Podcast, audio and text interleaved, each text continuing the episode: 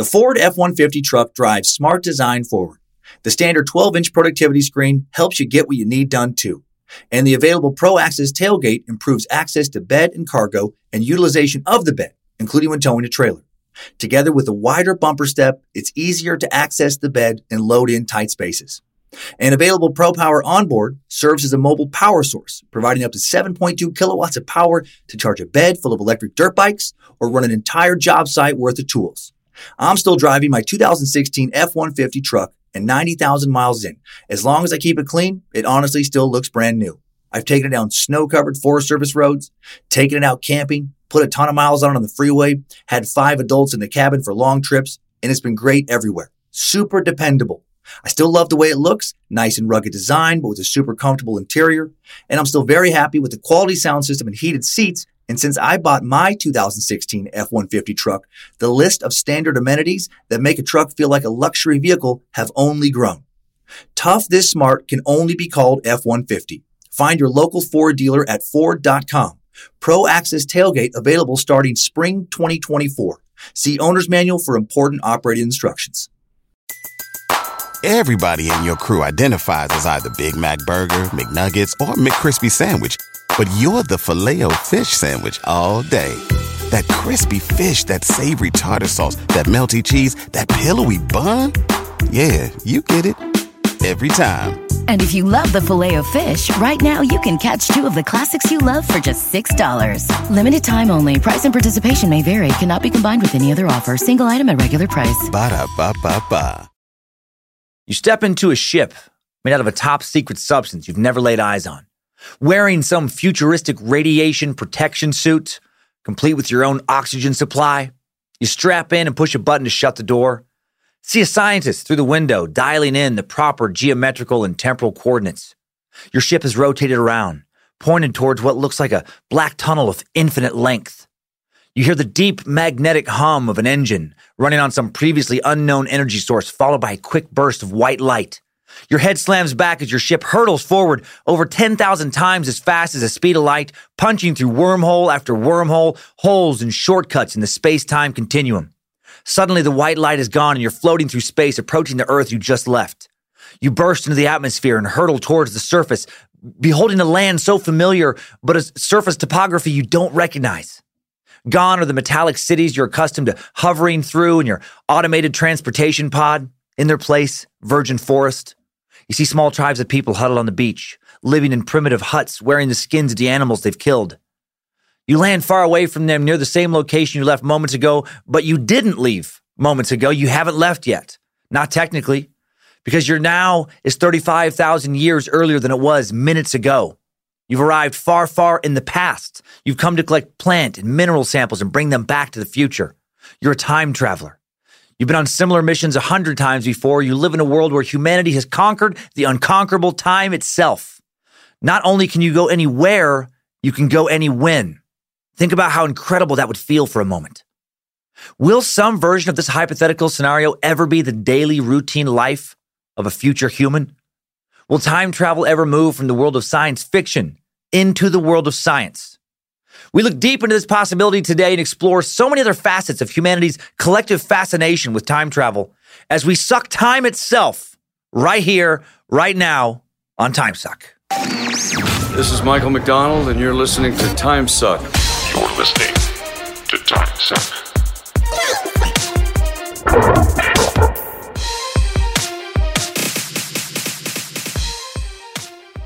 Working weight, meat sacks. I'm Dan Cummins. Suck nasty. Suckstradamus. And you are listening to Time Suck. Happy Monday. Recording in the Suck Dungeon again today with Reverend Dr. Joe Paisley, High Priestess Harmony Vellicamp, the Script Keeper, Zach Flannery, Queen of the Suck, Lindsay, picking up Access Apparel's Kate Keith today. A lot of activity around the studio today. Uh, new charity announcements. That's exciting on behalf of our Patreon supporters, giving $3,200 this month. It's been going up every month. So thankful giving it to a charity inspired by our recent suck on Mormonism, Holding Out Help. HoldingOutHelp.org provides those who come from a polygamous culture the resources needed to transition from isolation to independence. HOH provides full service care to people who have escaped from organizations like the FLDS, very different than the LDS. People who have not been given an education, people with no family outside the cult, no job skills, no knowledge of the outside world, no friends to help them out.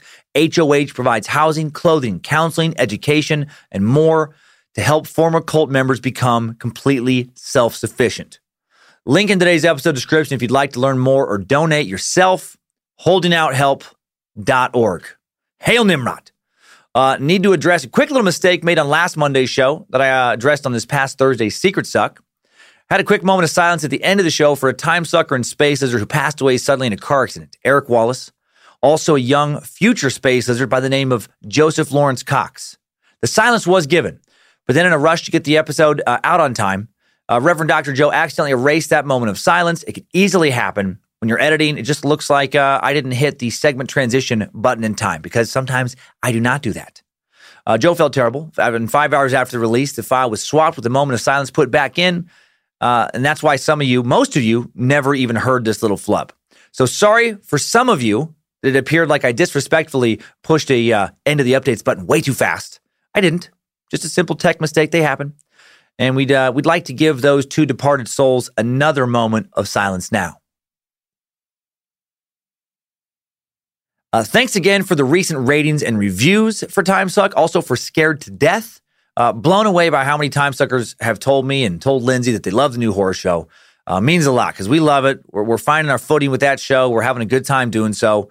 Uh, you know, Joe's been doing a great job just laying down the horror beds and helping produce the show. Just the whole team has been excited about it. Uh, it's a fun, it's a fun creative counterpart to Time Suck. And if, and if you know uh, more and more of you keep listening or watching on YouTube, we'll keep doing Scared to Death uh, for a long time. So I hope that's the case. Uh, looking forward to seeing many of you in uh, Tampa this weekend at Side Splitters. New stand up special recording in Detroit. Going to be a blast next weekend. Tampa's my last time out to kind of tune it up, make sure it's ready. Feels pretty ready. Uh, performing at the 10,000 Laughs Comedy Festival in Minneapolis, Saturday, October 19th at the Parkway Theater right after the taping. So get there. And then Helium Comedy Club in Portland, following week, October 24th to the 26th. The Columbus, Ohio Funny Bone, November 1st and 2nd. Comedy Works in Denver, November 7th through the 9th. Live Time Suck in Denver on the 10th. Feeling on top of my stand up game lately. Thanks to everyone hitting those shows. A quick question What do you think about unisex sweatpants? For them or against them? If you're against them, just zone out for 30 seconds, thinking about how cool it is going to be to travel through time. Uh, if you're for them, good news. We have some hot Time Suck sweats in the Time Suck store right now. Uh, baby, it's cold outside in some places. Around here, it was freezing last week. What, what the flip? Pretty cold this morning. That's why I'm wearing my little Time Suck jacket. Uh, stay warm as the weather turns cold and look, look hot in comfort colors 100% cotton, gray, tapered, cool kid sweats.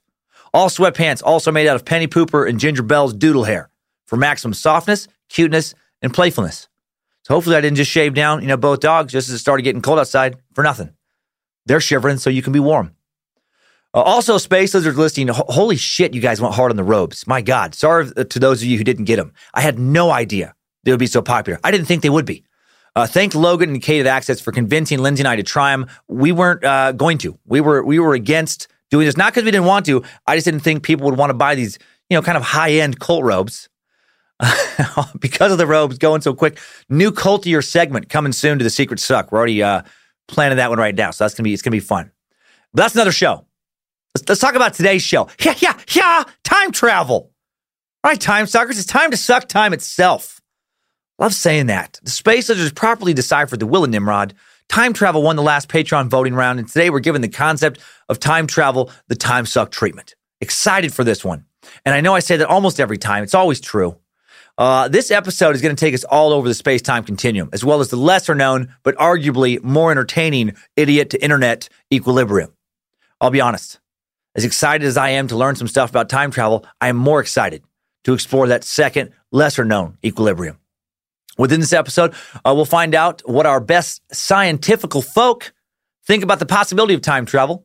Plus, we'll separate the psi from the phi and we'll also look at a bunch of interesting claims from folks who say that they themselves are time travelers. So you know that's going to be sweet. Uh, these are the people living in that idiot the internet equilibrium I spoke of. So good. We're going to talk about the Philadelphia experiment, a suck in itself to be sure, but we'll touch on it. We'll touch on the infamous Project Montauk. We'll dig into some deep government shit. We'll even go over some of the best time traveler movies to show how dreams of time travel seem perpetually embedded in the zeitgeist of the last century. Why not? The suck is going to be one part science, one part science fiction, probably three or four parts to the internet. Let's do it. Intro, graphic, graphic, and sounder, engage.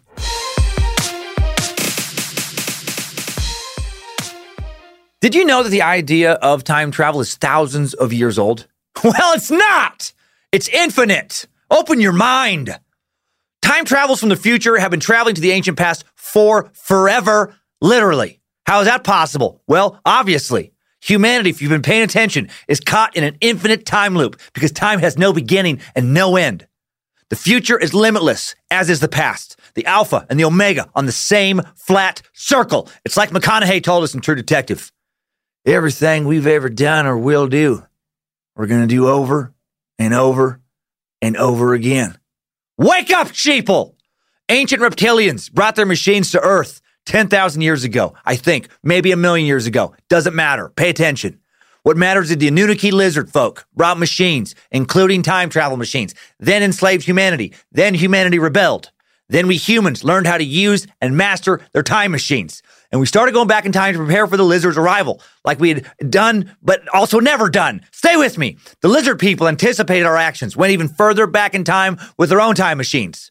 We then adjusted, pushed even further back, like we had always done and had never done. Don't lose focus now. Further and further back, each side is pushed forever, infinitely. Two Hot Wheel cars on the same circular track, always driving forward, only to always come back around. The lizard and human battle fought in the past as it simultaneously spirals into the future, pushing past the plains of Nimrod and Lucifina. Ancient astronauts returning over and over to form an infinitely expanding future, aiding in the rebellion of an infinitely expanding past. I'm not done yet. Almost there.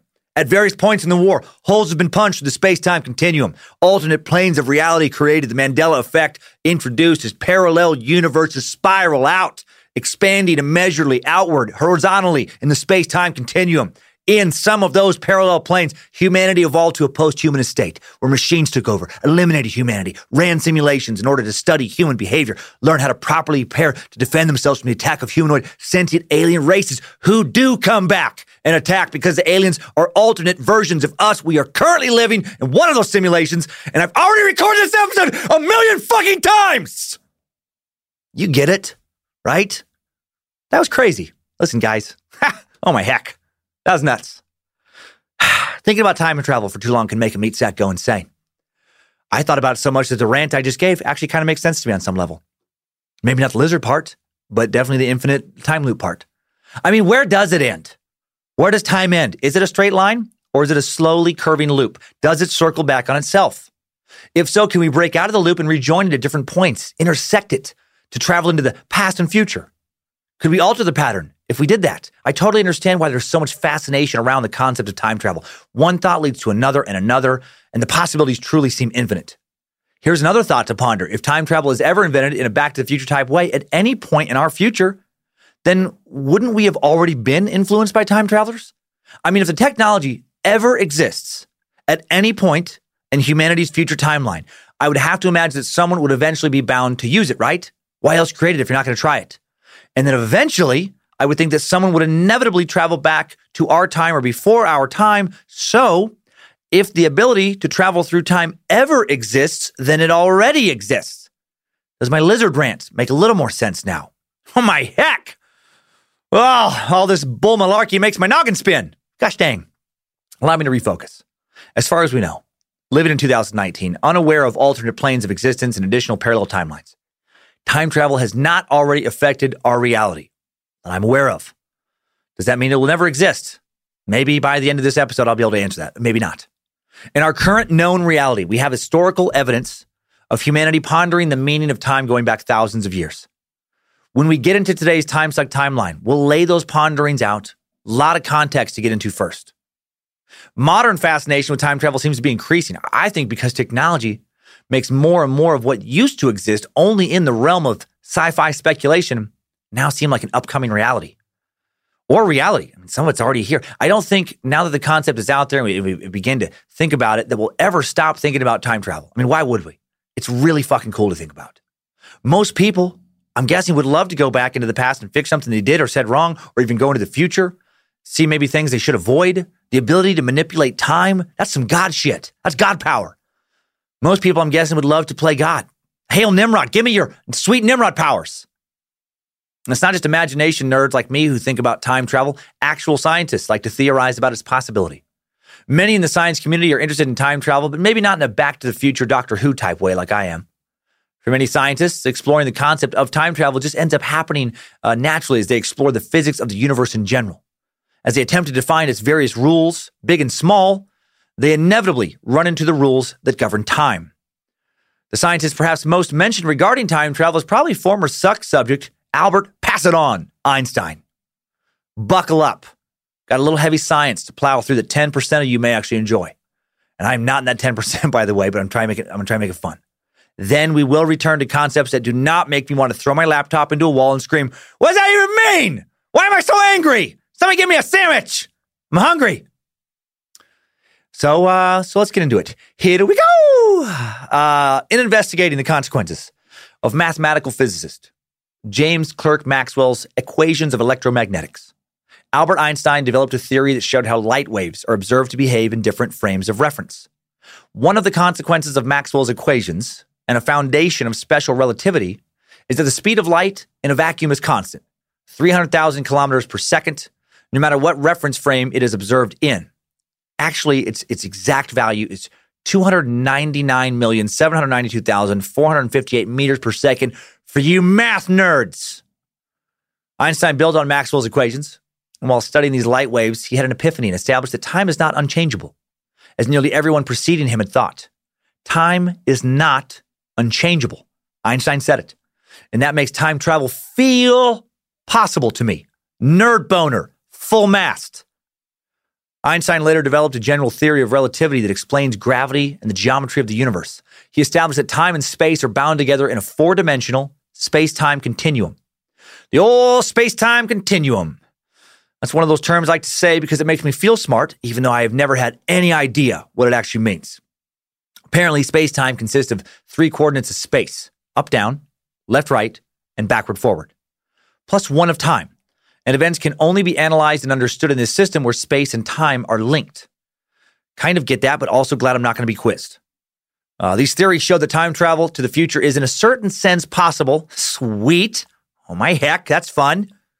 If time passes at different rates in two separate reference frames that are moving with respect to one another, then in principle, it is possible for two people to travel in separate directions and return to the same place with more time having passed for one of them than for the other. Okay. Head hurting. Brain a little bit angry and sad right now. Kind of want to mash my computer. Uh, does this mean that if you kept doing this over and over again, this person uh, who time passes more slowly for would live quite a bit longer than the other person? Eh, kind of. Whether or not the scenario I just described constitutes travel into the future, I guess is a matter of interpretation. Time passes more slowly for one person, but it's not like either person actually jumps through time and sees their future self or past self or does any of the stuff I want to be possible, like in the cool movies I've watched.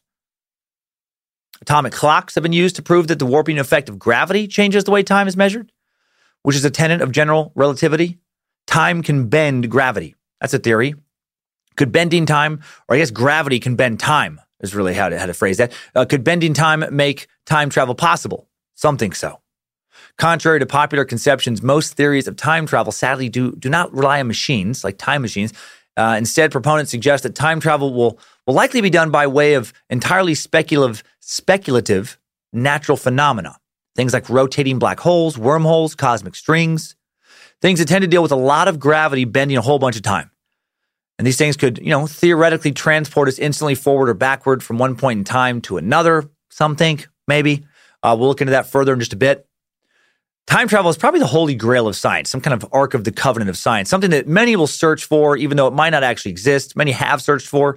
Uh, some of our greatest minds have already spent large chunks of their time here on Earth trying to figure out if time travel is possible. Great minds from Einstein to Stephen Hawking, Nikola Tesla, Carl Sagan, many others have weighed in. We'll use them as our guides as we travel through various time travel possibilities. Even though the quest to travel through time comes from the world of science, the world of science is not where its popularity comes from. Its popularity comes from the world of fiction. As we'll learn in this episode, it's the storytellers of history that have used time distortion in so many clever ways to move their characters through their narratives. And these storytellers, they have made time travel capture our imagination. So let's look at some of their stories. A lot of books and films uh, use mysteriously simple items to travel through time, like the Time Turner and Harry Potter and the Prisoner of Azkaban. Oh, I'm probably not saying that right. Oh man, I know Harry Potter nerds. I haven't thought about Harry Potter in several years. So if you're like, it's actually Azkaban, fucking whatever. All right, easy. It's fiction. Uh, the ancient Japanese scepter, the 1993 classic Teenage Mutant Ninja Turtles 3, the 2009 documentary uh, Hot Tub Time Machine used, as you may have guessed it, a hot tub as a time machine, which is a pretty sweet way to travel through time. Or if you're going to do it, you know, especially if you had some kind of solar powered hot tub or maybe powered by magic, maybe one that runs on Ormus, something that lets you just continue to tub it up when you're back in time, chatting with, you know, Leonardo da Vinci, Genghis Khan. Maybe Genghis Khan would have been a lot more chill if you had had a hot tub to relax in. Uh, both Doctor Who and Bill and Ted used phone booths to bend time. Although, again, nerds, Doctor Who fans probably see me right now for calling the TARDIS a phone booth, and second for not, not calling it just by its proper name, TARDIS. Uh, the TARDIS is actually a spaceship slash time machine of ancient origins. It has the ability to change its shape into anything, but that particular feature on Doctor Who's particular TARDIS is broken, so it looks like a police box, which is indeed a, uh, a booth with a phone in it. So breathe easy, Doctor Who fans. I, I get it. Homer Simpson used a time travel toaster to muck around time in a Treehouse of Horror episode, uh, while Arnold Schwarzenegger used that little electricity ball to get his naked ass to 1991 so he could run around a mall with a shotgun to the sounds of Guns N' Roses. You should be mine. Uh, for those of you keeping score at home, the naked man time ball Arnold rode is called a time displacement equipment, or it's called time displacement equipment in the Terminator franchise. Uh, a bunch of films have used spaceships to send their characters through time. Star Trek, Star Trek has done it multiple times. Both captains, Kirk and Picard, have time travel themed movies under their belts. And that little weird fucking mini Worf looking guy on Star Trek Deep Space Nine has done it a few times as well. The science obviously varies in these stories. The vehicle for time travel in the popular Lost TV series was the island itself. Sorry if that's a spoiler alert for anyone, but come on! You had a long time to watch that shit. The mysterious Ocarina, it's time travel device in the popular video game The Legend of Zelda, Ocarina of Time. Certainly one of the best time travel vehicles of, of, of ever is from Jean Claude Van Damme's 1994 cinematic masterpiece, Time Cop. I'm pretty sure that Time Cop won the Academy Award for Best Everything. I'm also almost certain that the award for Best Character in any book, film, or TV show in the history of human entertainment was personally handed to Jean Claude Van Damme by the president of Hollywood, by the president of showbiz. Uh, all I remember from that movie is that the sweet time sled that Van Damme slid through uh, time on, and then of course uh, there was that I remember, and then I, uh, JCVD uh, did the karate splits on his kitchen counter in, in these boxer briefs to successfully dodge a futuristic taser dart. Then he just held it there, full butt flex splits on the counter until the end of the scene. If I tried to do that, I would have to find a time machine if I ever wanted working legs again, because doing that would just fucking snap both of my legs off. Uh, there are tons of actual attempts to make time machines seem pretty sciency in films as well, from the steampunk uh, looking device, from H.G. Wells' novel The Time Machine to Carl Sagan's massive space-time bending machine in Contact, or the flux capacitor and the DeLorean that Marty McFly and Dr. Emmett Brown drove in the Back to the Future franchise. So many different ways to time bend in the comic book world as well. Excuse me. The Flash has his cosmic treadmill. The Men in Black uh, and Men in Black 3 have their time jump device. Superman just fucking reversed rotation of the Earth in 1978 Superman the movie. No big whoops. Just make the world spin the other way for a while. Wish I had Superman on my fantasy football team. Doubt someone who can reverse the Earth's rotation is going to ever get a high ankle sprain and fuck over my whole season. Anywho, uh, there are hundreds of other creative works that revolve around time travel. Actually, uh, of the top 20 grossing films of all time, the number one, number five, number eight, and number 12 highest grossing movies have time travel as part of their plot. Full disclosure, all of those are Avengers movies. Uh, the Transformers and Harry Potter franchises also touch on tra- time travel, rank high in the top 100 grossing films of all time. Hollywood is where most of the popular methods for theoretical time travel have been introduced to the zeitgeist. And these methods are all over the place. Let's look at a few of the major ones. First, there's the, uh, let's call it the uh, one way travel to the future type way, uh, where the traveler leaves home but the people he or she left behind age faster than they do. And if they return to those people, those people are older or dead by the time the uh, traveler returns. That's a bummer. You go explore the future, zip through some wormhole, even if it's just a few years for you or maybe a few minutes. You know, it could be 50 or a 1,000 years for those you left behind. And now your children your parents' age or, you know, your parents are dead or some horrible scenario. Uh, the movie Interstellar from 2014 deals with this type of time travel. Uh, the next mode of altering time would be time travel by moving through higher dimensions For an example, this we can also go back to Interstellar. In Interstellar, there are terrasects or or excuse me, terroracks uh, available in which astronauts can travel because the vessel represents time as a dimension of space. Interstellar uh, sounds good. I haven't seen it, but I wanted McConaughey is in it. All right, I like these come up twice in this suck. Reminds me he can be a great actor, not just a star of those weird Lincoln commercials that might be my least favorite commercials of all time. And what is it? A terraract? A tesseract. There we go. Tesseract. Such an odd looking word. What is a tesseract? It's defined as a four dimensional analog of a cube. The tesseract is to the cube as the cube is to the square. And if that makes perfect sense to you, kudos. You have a deeper understanding of geometry than I do. A similar concept is expressed in A Wrinkle of, in Time that was released in 2018 based on the book series that began in 1963. In this series, time is folded by means of a tesseract. In the book, the tesseract is the fifth dimension of space and time. In the movie version of A Wrinkle in Time, supernatural beings make time travel possible. So that's what we need. Make time travel possible, supernatural beings. Come on, Lucifina, let's go through time. Just use some of your magic. I did see A Wrinkle in Time, and I hated it. It was my kids, and I think I might have fallen asleep in the middle. I know I at least wanted to. I wish I could travel back in time and watch Interstellar instead of watching A Wrinkle in Time. Uh, another mode of time transportation comes from the time uh, comes from traveling with a space time vortex. The famous Doctor Who series features the TARDIS phone booth, TARDIS standing for time and relative dimension in space. And the TARDIS used, uh, uses an extra dimensional vortex to go through time, while the travelers inside feel time passing normally. And what the fuck is a vortex? Well, the term can be applied to basically any type of whirling mass. In this context, it means a rapid rotator, uh, rotatory movement of cosmic matter about a center, regarded as accounting for the origin or phenomena of bodies or systems of bodies in space. And to understand it further than that, you'd have to spend at least 10 years in a dungeon of textbooks and chalkboards and frustration. Uh, did you know that Doctor Who, uh, by the way, has been on TV since 1963? I didn't, I didn't think it was been around that long. Not continuously. There's been some down years, but most years since 1963, new Doctor Who episodes have been getting produced. Also, random trivia: the BBC debuted Doctor Who the day after JFK was assassinated. Coincidence? Ha!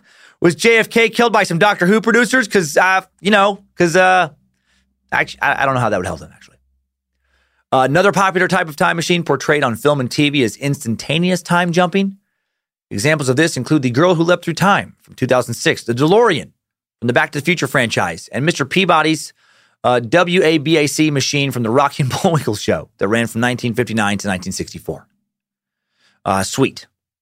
This is what I want to figure out, I think. Or maybe maybe that'd be terrible. People always say stuff like, oh, that'd be so awesome. You know, if you just go back and forth, however, just, you know, bounce out however you want. You know, go back and kill Hitler. All right, well, what if you did that? what if then, because Hitler doesn't exist in a vacuum, because there, you know, been anti-Semitic sentiment in Europe since basically, since there have been Semites in Europe, and because the German people were looking for a scapegoat, not because of Hitler, but because of economic conditions, because of sanctions and punishments doled out because of the German actions of World War I, what if some other motherfucker took his place after you killed Hitler? And what if that guy didn't try to fight a war on two fronts, didn't try to invade Moscow in the winter and actually succeeded and killed even more people? What if that guy killed people whose descendants would have gone on to invent vaccines and built computers and created the internet, and make high definition free streaming pornography and really other, you know, other important shit? But seriously, how dangerous could a Back to the Future type time travel be? What if the more you try to go back and fix mistakes, the worse you made things in the present and future? What if, you know, you, you fucked up the present, you end up killing someone in the past whose descendants would go on to invent the time machine itself, and now we're stuck in this shitty world, you fucked up for everybody. Again, you can you can endlessly speculate on this. Time is a flat circle. Everything we've ever done or will do, we're going to do over and over and over again. Oh, McConaughey. Another variation of the instantaneous form of time travel uh, in the movies is time traveling instantly while standing still. Both the Time Machine from H.G. Wells' 1895 book and Hermione Granger's Time Turner from Harry Potter keep the travelers still while they move through time. I mean, if we're going to go this route, as dangerous as it could be, being able to zip around without moving would be better. You know, easier, way less dangerous than revving a DeLorean DMC 12 up to 88 miles an hour. Slow time travel is another method that, that movies have demonstrated. In the, ni- in the 2004 film Primer, a traveler stays in a box while time moves around them. For each minute they want to go back in time, they need to stay in the box for a minute. If they want to go back a day, you know, they stay in the box for 24 hours. Haven't seen this movie either. It was an indie film that apparently has become a cult classic if you're looking for some new time travel film. Sounds tedious. Not that useful in very many cases outside of avoiding quick tragic accidents. Uh, another way Hollywood has shown beings being able to travel through time is by having them travel faster than light. And Superman the movie from 1978, Superman flies faster than light to go back in time and rescue Lois Lane before she is killed, establishing an impossible standard for real life romance. If I die, would you love me enough to travel back in time to save me? Uh, no. No, I'd probably be sad for a while. And then eventually start to get horny, and at some point, the horniness would outweigh the sadness, and I would move on. Love you. Bye. Uh, this traveling faster than light concept was also used in the 1980 novel Time uh, by Gregory Benford, in which the protagonist sends hypothetical faster than light tachyon particles back to Earth in 1962 to warn of disaster. This common time travel mode in movies uh, used in spaceships, like with Star Trek. Uh, the last broad category of time travel methods employed in the world of fiction is the fuck if we know how this is happening. Miscellaneous box of methods. Definitely Timecop's mysterious time sled falls into that category, as, as does the naked man ball of the Terminator franchise. So that's the gist of how Hollywood and the world of fiction in general has played with the concept of time travel in countless ways to entertain us. I'm sure there are many examples I've left out. We meat sacks love time travel. We're super into playing with the possibilities of bending time and space. Also, as we discussed a bit already, a fair amount of scientists have become obsessed with it. And again, to unlock the key to the rules of the universe, scientists, you know, might end up unlocking the ability to time uh, travel as well. So let's bounce out of pop culture, pop back into science for a bit before bouncing back into a timeline. Uh, it, guess not in bouncing back, we'd bounce into it for the first time. In the world of science, there are two basic types of time travel. It's going to sound very simple, but you know, just to make be clear, going forward into the future and going backwards into the past. Those are the two types. Makes sense. So far, I'm understanding this perfectly. There are several hypotheses of how one could propel someone into the future. Going backwards seems to be a bit more complicated. It appears baby Hitler may be safe for now. Uh, to look at future time travel possibilities, let's first ask what is time? What is big deal with time? Time is wrestling, and wrestling is time, and wrestling is limp, and limp is Russia. Sorry, Chikatilo not know much about time travel. Chikatilo, show self out now. Maybe Chikatilo wait for through crime suck. I apologize. Uh, while most people have thought of time as a constant, physicist Albert Einstein, as I said earlier, showed that the construct of time is somewhat of an illusion. It's relative. It can vary for different observers depending on your speed through space. As we mentioned to Einstein, time is the fourth dimension. So let's go over the space time continuum one more time because, well, it's fucking confusing. In the space time continuum, space is described as a three dimensional arena, which provides a traveler with three spatial coordinates length, width, height. Showing location, time provides a fourth coordinate direction, although conventionally it can only move forward. Those, uh, so that's it. Three spatial coordinates, one temporal coordinate. And Einstein's theory of special relativity says that time slows down or speeds up depending on how fast you move relative to something else. Approaching the speed of light, a person inside the spaceship would age much slower than his twin at home. Also, under Einstein's theory of general relativity, gravity bends time. Wow. Uh, to further understand how gravity affects time, picture the fourth dimensional fabric of space time. Picture this kind of cube. All right, when anything that had, you know, like if there was a like a uh, like a blanket draped over the cube, anything that has mass sitting on this piece of the blanket causes a dimple or a bending of the space time. Right, this bending of space time causes objects to move on a curved path, and that curvature of space is what we know as gravity. Gravity is created by curves in the space time continuum. If that doesn't make sense, you do not feel bad. You are not alone. I read a ton of articles, watched a bunch of tutorial videos, and the scientists kept saying shit like, the force of gravity is nothing but warps and curves in space and time. It's, ge- it's the geometry of the universe that communicates the force of gravity. And then when I try and truly understand this concept, a concept it took Einstein 10 fucking years to come up with, I get why a lot of people end up believing, you know, shit like the earth's flat. not kidding.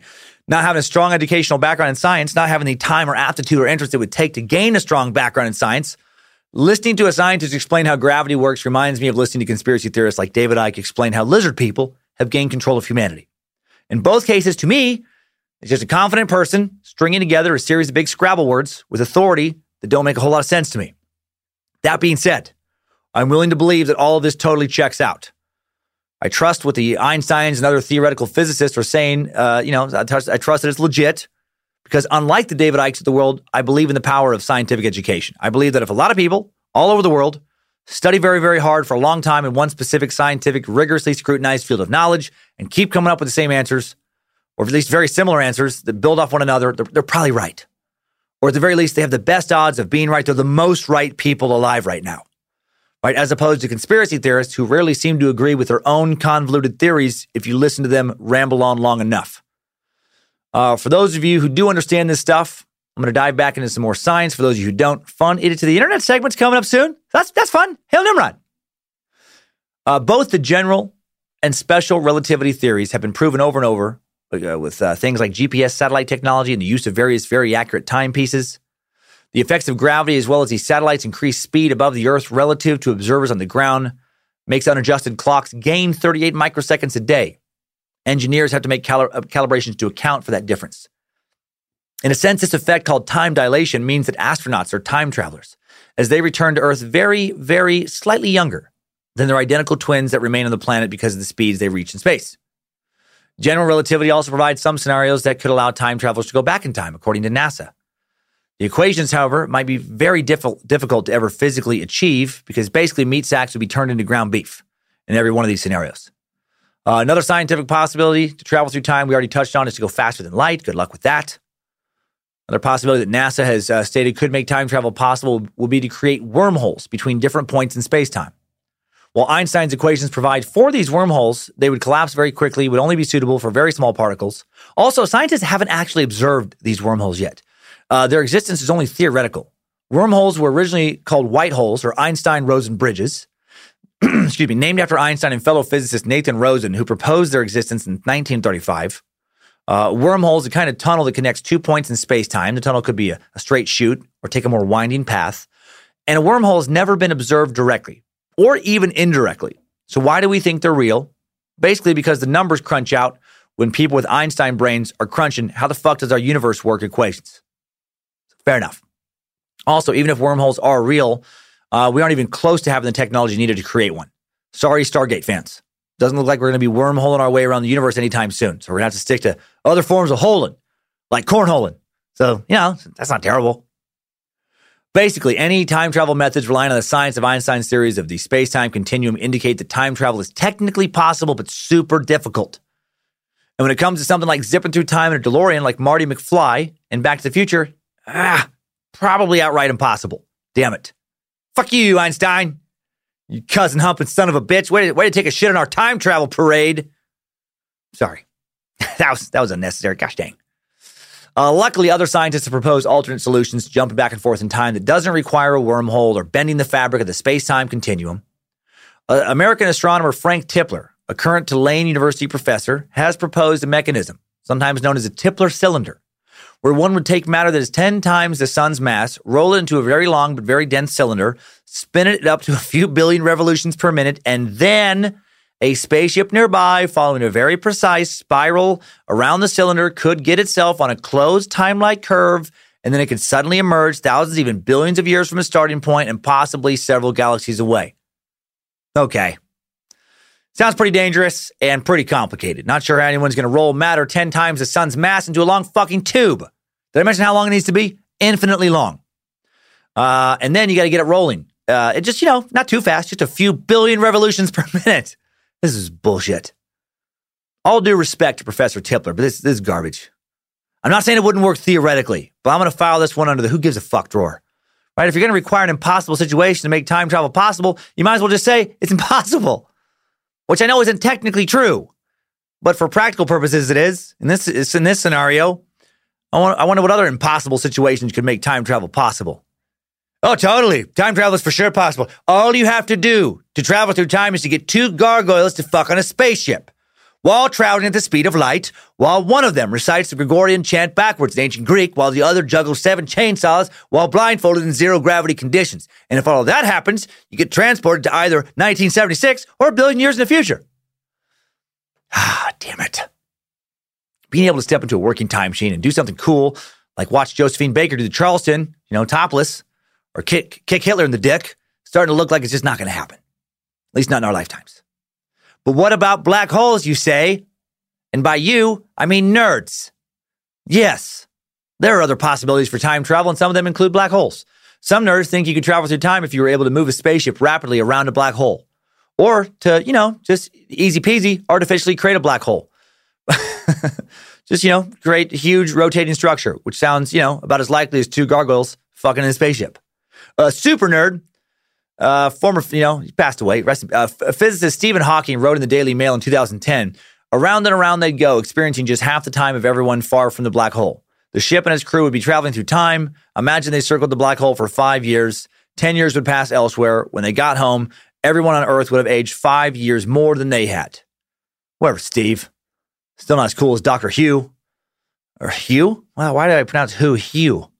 Still not as cool as Doctor Who or Back to the Future. Uh, Steven added that the crew would need to travel around the speed of light for this to work. And then to make all this even more likely, physicist Amos Iron of the Technion Israel Institute of Technology in Haifa or Haifa, Israel, pointed out another limitation, saying that a machine built with current known materials will be torn apart far before being able to zip around at the speed of light. Which is why we need to shift gears and focus on finding those two gargoyles. Wake up, sheeple. Think about it. Another theory for potential time travelers involves uh, something called cosmic strings, narrow tubes of energy stretched across the entire length of the ever expanding universe. These thin regions, left over from the early cosmos, are predicted to contain huge amounts of mass and therefore could warp the space time around them if they exist. We've never found one. Like wormholes, they're believed to exist because the space mass equations numbers check out. Cosmic strings are infinite or loops with no end, scientists say. Uh, the approach of two such strings parallel to each other would bend space time so vigorously and in such a particular configuration that it would make time travel possible, you know, in theory. Uh, the idea of an actual time machine, also on scientists' minds. Finally, you know, we're done talking about black holes and wormholes and cosmic strings and intergalactic yarn and shit. So, what would an actual time machine look like? Probably not like a DeLorean or a phone booth. Time machine uh, research often involves bending space time so far that timelines turn back on themselves to form a loop, technically known as a closed time like curve. To accomplish this, time machines are often thought to need an exotic form of matter, so called negative energy, or, or uh, an exotic form of matter, matter that has so called negative energy density. Such exotic matter has bizarre properties, including moving in the opposite direction of normal matter when pushed. Also, might not exist. Also, even if it does theoretically exist, might not be present in quantities large enough for the construction of a time machine. So there's a couple hurdles here. Uh, additional time machine research suggests that time machines uh, are, you know, possible maybe without exotic matter. Uh, this is how these eggheads explain it. They say that the, the work of building a time machine begins with a donut shaped hole enveloped within a sphere of normal matter. Inside the donut shaped vacuum, space time could get bent upon itself, focused or using focused gravitational fields to form a closed, closed goddamn it, time like curve to go back in time. A traveler would race around inside of the donut, going further back into the past with each lap. This theory has a number of obstacles besides sounding fucking stupid. The gravitational fields required to make such a closed time like curve would have to be very strong and manipulating them would have to be very precise. And also, no one has a fucking clue how to make a space donut. For now, we only have regular donuts, which isn't too bad because they are delicious, especially when they're fresh with maple frost on top. But what about particle acceleration, you say? And by you, I mean the little fella hanging by his jacket inside a high school locker with a kick me sign taped to his back and broken glass on his stupid fucking nerd face. Let's talk about CERN, the world's largest particle accelerator, known as the Large Hadron Collider is at the world's largest particle physics laboratory, the CERN laboratories in Geneva, Switzerland. CERN is also known as the European Organization for Nuclear Research. The acronym makes sense in another language, I'm sure. Uh, deep underground in the land of perpetually neutral, of the perpetually neutral, I was trying to make a joke about the Swiss. Nah, I just bombed it. Uh, is a circular tunnel, 16 miles long, and inside that is a stream of trillions of tiny particles. And when the power is turned on, these particles accelerate from zero to 60,000 miles an hour in a fraction of a second. Increase the power, and the particles go even faster and faster and faster until they're whizzing around the tunnel 11,000 times a second, nearly the speed of light. And when that happens, they do start to travel in time. Finally, some positive time travel science news. Uh, we know that particles time travel because of extremely short lived particles called uh, pions. Ordinarily, these pions disintegrate after just 25 billionths of a second. But when they are, you know, taken to near light speed, they last 30 times longer. So fucking yay for pions. So if we want to travel to the future, it looks like we're going to have to figure out how to go really, really, really fast and not die. Uh, and that'll take us, you know, really far away, which means, you know, that, you know, we, we uh, could maybe travel through time, but probably not jump into the future of our own timeline, at least not using this speed based method to time travel. How close have we come to going fast enough to really travel through time? Not close at all. The fastest manned vehicle in history was Apollo 10. It reached speeds of roughly 25,000 miles per hour. But to travel in time, we're going to need to go more than 2,000 times that fast. Oh my heck. That's a lot faster. I know math good enough to understand that. And to do that, we're going to need a bigger ship, an enormous machine built out of something stronger than anyone has built thus far, built with a matter that doesn't, you know, exist yet, using a propulsion system, like running on fuel that we don't even know about. So, what does science have to say about some other non physics related problems? Like, you know, the kind I touched on when talking about killing baby Hitler. Like, you know, let's talk about the grandfather paradox. Let's talk about even if we could make this nearly impossible machine and we used it, what would actually happen? Uh, the grandfather paradox is the hypothetical situation in which a time traveler goes back and kills his parents or his grandfather. Uh, the major plot line in the Terminator movies, or otherwise interferes in their relationship, think back to the future, so that he is never born or his life is forever altered. If that were to happen, some physicists say you would not be born in one parallel universe, but you would still be born in another to make this all even more confusing. Others say that the photons that make up light prefer self consistency in timelines, which is a fancy way of saying the universe is built to not allow you to fuck with the past. Still, other scientists say that any form of time travel is impossible. The faster than light uh, theory, you know, in particular, drew derision, uh, derision from the American Museum of Natural History astrophysicist Charles Liu, who said that simply mathematically doesn't work. all right, fair enough. Uh, also, as we've noted, humans will probably not be able to withstand time travel at all. Traveling nearly the speed of light would be lethal, said Jeff Tollaksen, professor of physics at Chapman University in 2012. Using gravity would also be deadly. To experience time dilation, one would have to stand on like a something as powerful as a, as a neutron star, and then the forces would obliterate that person. So essentially, it looks like actual time travel might be or is pretty likely impossible, right? Not necessarily. It looks that way based on present scientific knowledge. However, another Da Vinci or Einstein or Hawking type mind will likely come along at some point and change our understanding of the world around us, possibly in a way that will make time travel suddenly seem possible. So you're saying there's a chance. Who knows? New advances in quantum theories could perhaps provide some understanding of how to overcome the current time travel paradoxes and limitations. Maybe there's some secret to time exploration we just haven't thought of yet, like closing our eyes, spinning around in a circle really, really fast while running backwards as fast as you can. Please try that and let me know if you time travel. Best of luck. Yeah, why try it? What can it, what can it hurt? Scientists all over the world continue to enthusiastically study the nature of time and space. Um, you know, and hopefully they will they will have some major breakthroughs soon. Now that we've laid out a lot of science, let's look back in time at where all this travel travel talk comes from. This time travel talk on this very special time suck timeline about time. Time, time, time. How many times have I said time today? Let's use the time suck banana sex pill time machine. Go back to some of the first mentions of time and time travel in known history right after a word from one of today's kick ass sponsors. Time Suck is brought to you today by the Great Courses Plus. Have you ever heard the phrase, you don't know what you don't know? I learned today I didn't know almost anything about time travel research. Well, in addition to Time Suck, the Great Courses Plus is the perfect place to help fill in those knowledge gaps. This amazing streaming service offers thousands of lectures on virtually any topic you can think of, all presented by top professors Dive into the human brain, nuclear energy, pirate wars, even playing guitar or the philosophy of Tai Chi.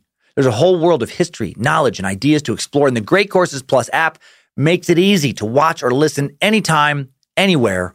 I highly recommend checking out Lecture 7 from the course Sci Fi Science Fiction as Philosophy. This lecture is titled Interstellar Is Time Travel Possible? Listen to Professor David Kyle Johnson, PhD from King's College, discuss many of the influential time travel stories we talked about today and the various theories they represent, like Back to the Future, Doctor Who. And he talks about great shows we didn't talk about today, like Quantum Leap. Such a good show. Dr. Sam Beckett, his little buddy Al, classic Scott Bakula.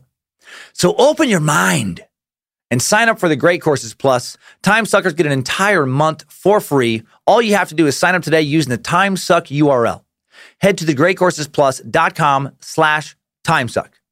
That's thegreatcoursesplus.com slash timesuck. Link in the episode description and in the sponsor page of the Timesuck app. And now, Timesuck Timeline, engage. Strap on those boots, soldier. We're marching down a time suck timeline.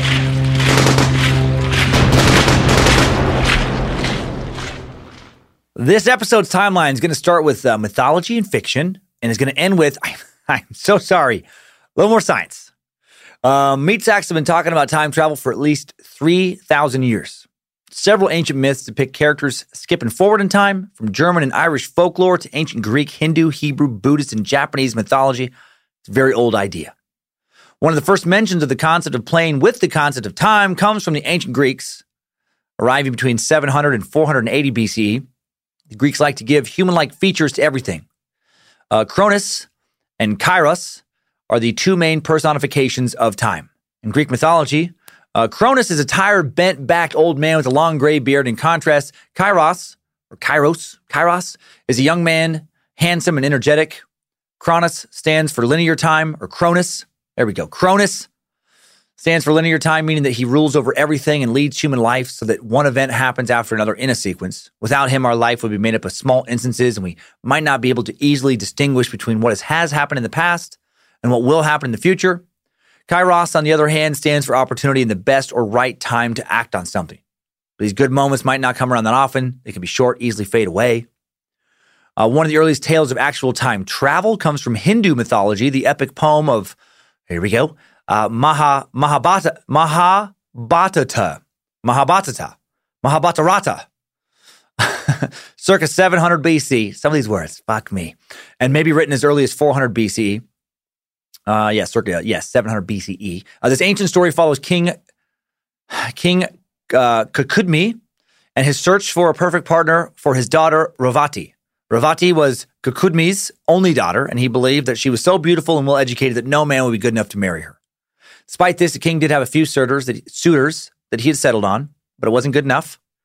So this led the father and daughter to go on a journey into the heavens to meet with God. They traveled literally into the sky and reached the creator Brahma's cloud palace.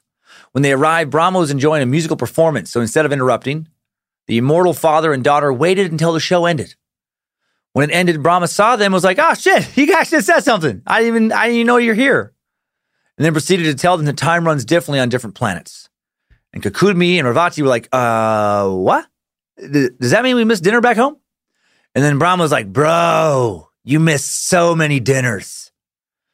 And they figured out that they'd waited so long in God's time that in their own time, many, many decades had passed. And King uh, ah, Kakudmi was like, shit, my wife's going to be so mad and so old. Fuck. When I woke up this morning, never thought I'd end up with an old, angry wife at bedtime. And Brahma told the Shah King, Oh, King, the princes that you thought would become the bridegroom of your daughter all died. Even their sons and grandsons, even all their friends have all passed away. And King uh, was like, oh, that much time has passed. Oh, thank God. Thank God my angry old wife is dead. That's, that's good news, actually.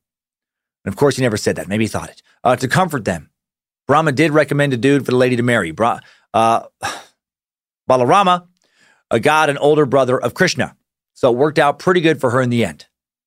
Story explains that when the king was sent back to Earth, he looked around, he noticed that everything had changed the landscape, the weather, the entire environment, the culture of the people, uh, the evolution of man, and continued on. King discovered that all his friends and relatives and everyone he knew were gone. It all died over long forgotten centuries of time. He was a total stranger in this future world. What makes this ancient Hindu tale so interesting is that it, it you know, it is exactly what happens to a space traveler who, who journeys far out into space. The, this very old story syncs up time and space in a very modern way. Uh, another famous time travel story comes from the Quran. And around 250 CE, there ruled a Roman king called, oh, this fucking name's even dumber. This is D A Q Y A N O O S. Fuck you, Daquanos. You and your dumb shit name. Anyway, there's uh, ruled this Roman king called Captain Dumbshit. He had a pagan ceremony every year. Anyways, one young man who believed in the oneness of Allah criticized Captain Dumbshit's uh, pagan worship as inappropriate. He rebelled against the widespread practices that took place, together with some youths who also felt the same way. In order to flee from punishment and persecution, they went into hiding, eventually came to rest in a cave where Allah caused them to sleep for 300 years. So they kind of traveled through time.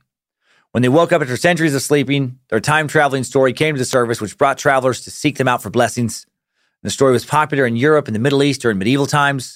The story was translated into Latin, made its way into a lot of Christian works as well. And then the popularity of the story decreased after the Renaissance because people got tired of its stupid name. So that's what we need. Forget about my two gargoyles or just spin around really fast. We need to find a magic cave. That's maybe that's what's at the bottom of the Oak Island money pit, a magic time travel cave. Uh, there's another story similar to this one that occurs within Christianity around the exact same time, 249 CE. According to Christian interpretations, seven young men are accused of following Christianity and suffer persecution at the hands of the Roman Emperor uh, Decius. Way better name than Captain Dumbshit.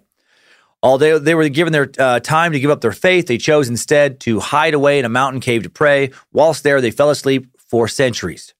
Woke up during the reign of Eastern Roman Emperor uh, Theodosius II during his reign of 408 to 450 CE. Kind of good name. Uh, Theodosius II was moved by the sleeper story, and consequently, all bishops previously charged with believing in resurrection were pardoned. So I guess that was a thing for a while. Japan is also home to at least one ancient time travel story. The story is uh, found in ancient Japanese legends and is at least 1,300 years old, possibly 2,000 years old. The story is of uh, Yorishima Taro, skilled fisherman with what you might call a high moral constitution. One summer evening, when Yorishima was going home after a day's fishing, he came upon a children, group of children, uh, torturing a small turtle, as Japanese children are apt to do. Right? If I had a nickel for every time I, would come across a story about Japanese kids torturing turtles, I would have one nickel.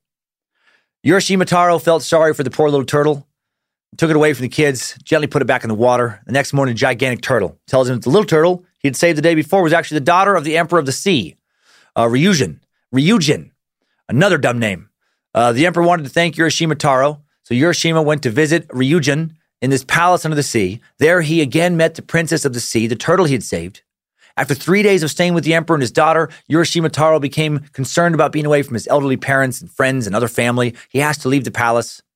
And then the princess gave him a magic box that would keep him safe, but told him, don't ever open it. And then when Taro returned to his village, he found that 300 years had gone by. Struck by grief, the legend says he opened the box to then find himself rapidly aging to a weak and extremely old man. The box the princess had given him contained his old age. What a fucked up, shitty story. This poor guy, this poor bastard, helped save a little turtle and is rewarded by getting to spend three days in an underwater palace where he doesn't even say he fucks anybody. You know, then everybody he knows and loves dies, and then he gets the shittiest box ever. You know, one that puts him on death's door when he opens it. That's fun. I feel like the real lesson in that story is if you see some kids torturing a turtle, just fucking let them keep torturing it. Don't interfere. Uh, time travels all over history. Our next tale on the timeline of time comes from old Ireland. This bit of Irish folklore could go back into ancient BCE times, but the first transcripts of the sorts of legends, these legends, were found in the late 11th and 12th centuries CE. So we don't know exactly how old these stories are. This story, uh, this is the time travel story of Niamh and Oisin.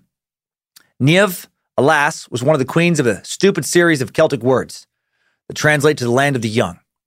When she first saw Oisin, a lad who was the leader of a warrior band called the Fianna, she thought he was hot as fuck, perhaps even the most handsomest dude with the cleanest ween she'd ever seen. After thinking over for a bit, she decided to sail across the sea and take him back as her lover, and then she did. She got that dick. After living an idyllic life for three years with Niamh, Oisin became homesick and longed to return back to Ireland for just a brief visit. Uh, Niamh explained to him how different time was, you know, where she was and where he used to be, and that everyone he knew before was now dead. And Oisin responded by saying, Bitch, are you serious? Oisin insisted that he, be sent back. Niamh finally acquiesced, and Oisin was sent off on a white horse back to Ireland. And here's where some fun time travel rules come into play. Uh, Niamh gave Oisin strict instructions that he should never touch the ground while there. So dumb. You can go home, don't touch the ground. Is this the story where the childhood game of hot lava came from? Uh, when he got to Ireland, Oisin saw the massive transformations that had taken place over 300 years, and it blew his handsome little mind. There was no one there for him to reunite with. So what is uh, so uh, sorry. So he was able to see what he wanted uh, without touching the ground initially. That's what I was trying to say. I guess he just perched up on top of his horse or something. Just I don't know. Took a took a pee, took a shit off top of his horse. I'm sure that was super easy. Uh, on his way back to Niamh, he offered to help a, a group of men lift a stone to make a road. Obviously, in doing so, he had to get off his horse, and then he instantly turned into the oldest dude who had ever lived. He had been Yorishima Taroed. On a side note to this, the Oisin character, on his journey, he, uh, he also ran into St. Patrick, uh, little fucker we celebrate every March. St. Patrick asked Oisin to be baptized to avoid falling into hell, but he chose to retain his pagan beliefs instead. Man, what a shitty trip back home Oisin had. You know, he got confirmation that everyone he knew or loved was dead except for Niamh. He became super duper old, and he ended up getting sent to be burnt uh, to burn in hell forever. Moral of that story never go home. It's not worth the risk. Also, what I'm learning about these stories is old stories are terrible. Uh, storytelling's gotten way better. Okay, so this historical point, there are tons of ideas about time moving forward. Nothing so far about moving back. Historians don't seem to be able to agree on when the earliest concerning moving backwards through time story was written, or the earliest story concerning moving backwards through time was written. Uh, some say it was the uh, the work of Samuel Madden's Memoirs of the 20th Century, published in 1733.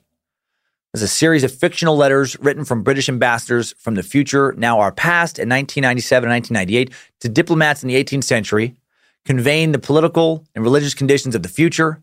Because the narrator receives these letters from his guardian angel, author, historian, and a, uh, and a man with a PhD in English literature, Paul Alkon suggests in his book Origins of Futuristic Fiction that the first time travel in English literature is a guardian angel. Madden does not explain how the angel obtains these documents, but Alkon asserts that Madden deserves recognition as the first to toy with the rich idea of time travel in the form of an artifact sent backward from the future to be discovered in the present. This book, by the way, is fucking terrible. I bought it hoping it would have some hilarious thoughts about what life might be like in the distant future of 1997. Uh, it was written as if British ambassadors in 1997 were barely literate and just rambled on, rarely making any firm observation uh, of anything intelligible. Uh, here's a sample. I, how, however, I had the pleasure to find that my hopes had not deceived me, and that what I had said now informally of astronomy's being driven out of Egypt, and those packs of his empire, which nature had, as it were, cut out for an observatory, for this lovely science had made great impressions on in. In short, before we parted, he orders the vizier to take care directly for choosing a fit place, then building and endowing an astronom- astronomical college, as I should direct and deferred that I should send for some of the best protesters in Europe to settle there, with large honorable provisions. And then it just continues to ramble on like that for several hundred pages. Not one mention of the Heaven's Gate cult suicide, nothing about the cloning of Dolly's sheep, not one mention of the first Harry Potter book being published or Pokemon hitting the US market. Boring. Next bit of history Washington Irving, an American writer best known for Sleepy Hollow, uh, wrote his famous story Rip Van Winkle in 1819, and it's time travel ish. This famous tale is about a man named Rip Van Winkle. That makes sense falls asleep on top of a mountain, awakens 20 years later in the future, not feeling a day older himself. Sounds like one hell of a nap. I bet he woke up feeling so fresh. Uh, the Rip Van Winkle story is thought to be based on Johann Karl Christoph uh, Nachtigall's earlier German folktale, Peter Klaus, who passed out from drinking too much wine, woke up 20 years later. Another early work about time travel is The Forebears of Kalimeros, Alexander, son of Philip of Macedon, by Alexander Veltman, published in 1836. In this w- wordy titled book, uh, the main character travels to ancient Greece on the back of a hippogriff. Fun. Meeting characters like Aristotle and Alexander the Great, then returns to his own time in the 19th century. It's the first known Russian science fiction novel and the first novel ever to use the time travel trope. Yeah, and the, and the narrator rides an ancient uh, or rides a hippogriff to get to ancient Greece. And what's a hippogriff? It's a it's a giant legendary creature from ancient Greek legends, which has the front half of a, a, a big old eagle and the hind half of a horse, roughly the size of a Clydesdale. So now we need to for sure forget about the two gargoyles fucking enchanting on a spaceship, traveling the speed of light. We need to focus, put all of our energy into finding those hippogriffs. Two years later, a mysterious story with time travel themes is published in 1843. Christmas gets into the time travel spirit. I think this is the first story that first led me to thinking about traveling back and forth in time Either this or Back to the Future, uh, the movie. I don't know. The, I, don't, I don't. Think there was a book for that one. The 1843 Charles Dickens work Christmas Carol has early depictions of time travel in both directions, as its protagonist Ebenezer Scrooge is transported to Christmases past and future. Time travel is, of course, done via ghost magic, but the concept captivated the readers of the time and embeds the concept of time travel firmly in the consciousness of the Western world. And maybe this old story led in some way to people like Einstein spending more time in the very nature of time than they would have if it hadn't been written, thanks to the old butterfly effect. You ever think about that? Butterfly effect. More than just a great Ashton Kutcher movie. Fuck the critics on Rotten Tomatoes. It's a great film. And it's defined, uh, the butterfly effect is, not the movie, uh, within chaos theory as the sensitive dependence on initial conditions in which a small change in one state of deterministic nonlinear system can result in large differences in a later state. Man, so many, so much wordy concepts in this suck essentially just means that a very small change uh, can, can, create a, a, a significantly different outcome somewhere down the line. Comes from this old analogy where a butterfly flaps its wings in Chicago and then a tornado later occurs in Tokyo. Not sure if that is true, but I do believe in this concept. You know, in the sense of time travel, it could just mean that, you know, while I have no idea this happened, uh, and it probably didn't happen, Einstein could have read A Christmas Carol as a kid. That led him to wondering about the nature of time itself, which could then lead him to focusing a good chunk of his academic intellectual energy on furthering humanity's understanding of time. And then later physicists get inspired by Einstein's teachings and they take our understanding of time further and so on and so forth until someday in the future, someone influenced by, if you trace it all the way back, Dickens' story ends up creating a time machine. Uh, I think about the butterfly effect more and more as I get older, but the power of ideas, fictional ideas, even, you know, uh, can create real changes in the world. Now back to time travel. Another example of backward time travel found in the popular 1861 French book Paris Before Men. Written by the French botanist and geologist Pierre Boitard, uh, published posthumously. In this story, the protagonist transported to the prehistoric past by the magic of a lame demon. A French pun on Boitard's name, where he encounters a plesiosaur and an ape like ancestor and is able to interact with ancient creatures. I gotta say, that demon doesn't sound lame at all. I mean, as far as demons go, the demon taking you back in time sounds pretty cool. Uh, one of the first stories to feature time travel by means of a machine is The Clock That Went Backward by Edward Page Mitchell. First appeared in the New York Sun in 1881.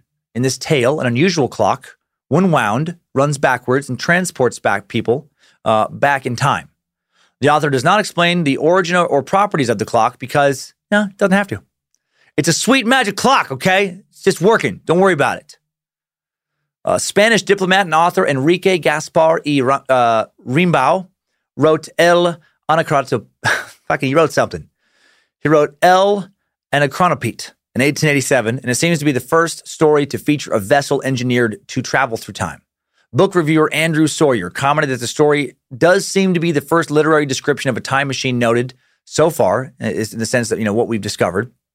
Adding that Edward Page Mitchell's story, The Clock That Went Backward, is usually described as the first time machine story, but I'm not sure that a clock quite counts. Eddie Page, getting, getting some shit for his time travel clock. Or, or given some shit, I guess, for this guy's time travel. Uh, Enrique's book is translated as the Anachronopete, and it's a satirical take on time travel, written before H.G. Wells. Starts in Paris in the late 19th century and takes the reader to China, Pompeii, Mount Ararat, and all the key moments in history.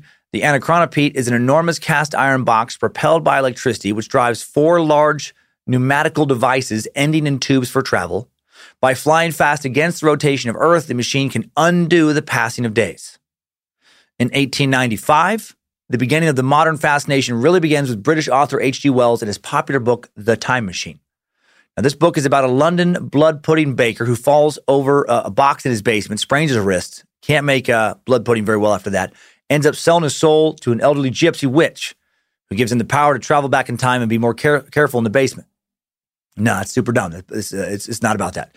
It's about something better than that. The book is about a Victorian English scientist and gentleman inventor living in Richmond, Surrey, who builds a time machine that at first he doesn't think work uh, works, you know, but then he ends up five hours in the future. He continues to go further and further, ending up in the year 802,701 AD, finding himself in a par- paradise type world of small humanoid creatures called Eloi, they are frail and peaceful, give him fruit to eat, explores the area, but when he returns, he finds that his time machine is gone. He decides it has been put inside the pedestal of a nearby statue. He tries to pry it open, but cannot. During, you know, in the evening, he begins to catch glimpses of strange white ape-like creatures, the Eloi, called Morlocks.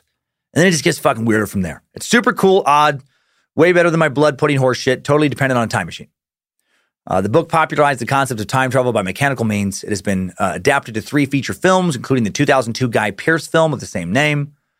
After H.G. Wells, the Western world of fiction was off and running with thoughts of time travel, as was the world of science. Ten years after H.G. Wells' The Time Machine, Albert Einstein's special theory, theory of relativity talks about the space time continuum we discussed. Over a decade later, in 1916, Einstein discovers that space time is curved. The first application of general relativity to time travel was made by the Scottish physicist W.J. Van Stockum in 1937.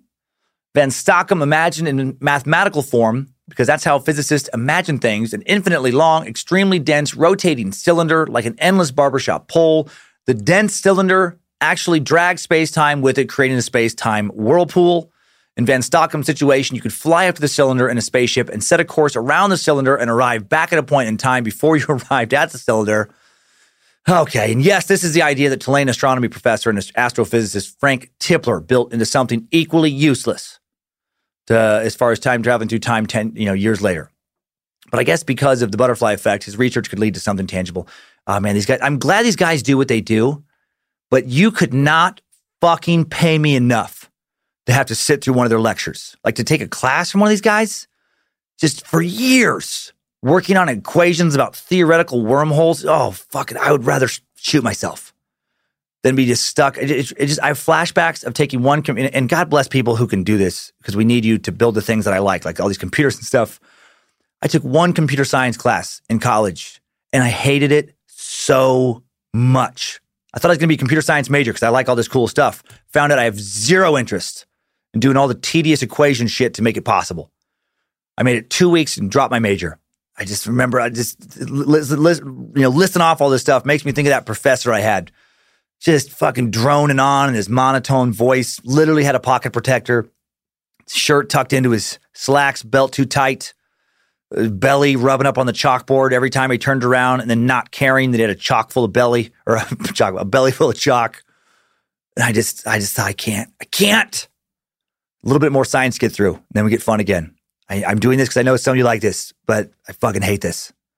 Uh, I love it, love doing the show. Hate crunching through all the science. Also in 1937, mathematician and Albert Einstein's colleague Kurt Gödel proposes that the universe itself may be a time machine. What? Gödel considered the possibility that all of science, the entire universe, is actually rotating like McConaughey said it was. Finally, we get fun again. Time is a flat circle. Uh, you might ask if everything is rotating, how will we know that? Well, it turns out that if the universe was rotating according to general relativity, uh, we'd see laser beams curve slightly as they move through space. If Gödel's correct, it would be possible to create a path in a rotating universe that ended before it began. In Gödel's rotating universe, the universe itself could function as a time machine. However, later physicists haven't found any conclusive evidence that our entire uh, universe is in fact rotating. In fact, the evidence points overwhelmingly towards the idea that it's not. More numbers need to be crunched. Another step forward was made in 1964 when Irish physicist John Stuart Bell proposed a mathematical way to check whether hidden variables or weird non locality, the idea that entangled particles can communicate faster than the speed of light, explained the quote unquote spooky behaviors of quantum particles acting in the same way at the exact time at any distance. Since then, scientists have used Bell's test to demonstrate non locality. And if you have any idea how to translate what I just said from nerd to common, I don't have a PhD in mathematics speak, you let me know. Again, love these big brain nerd guys. Also, kind of want to fucking punch them in some lockers right now.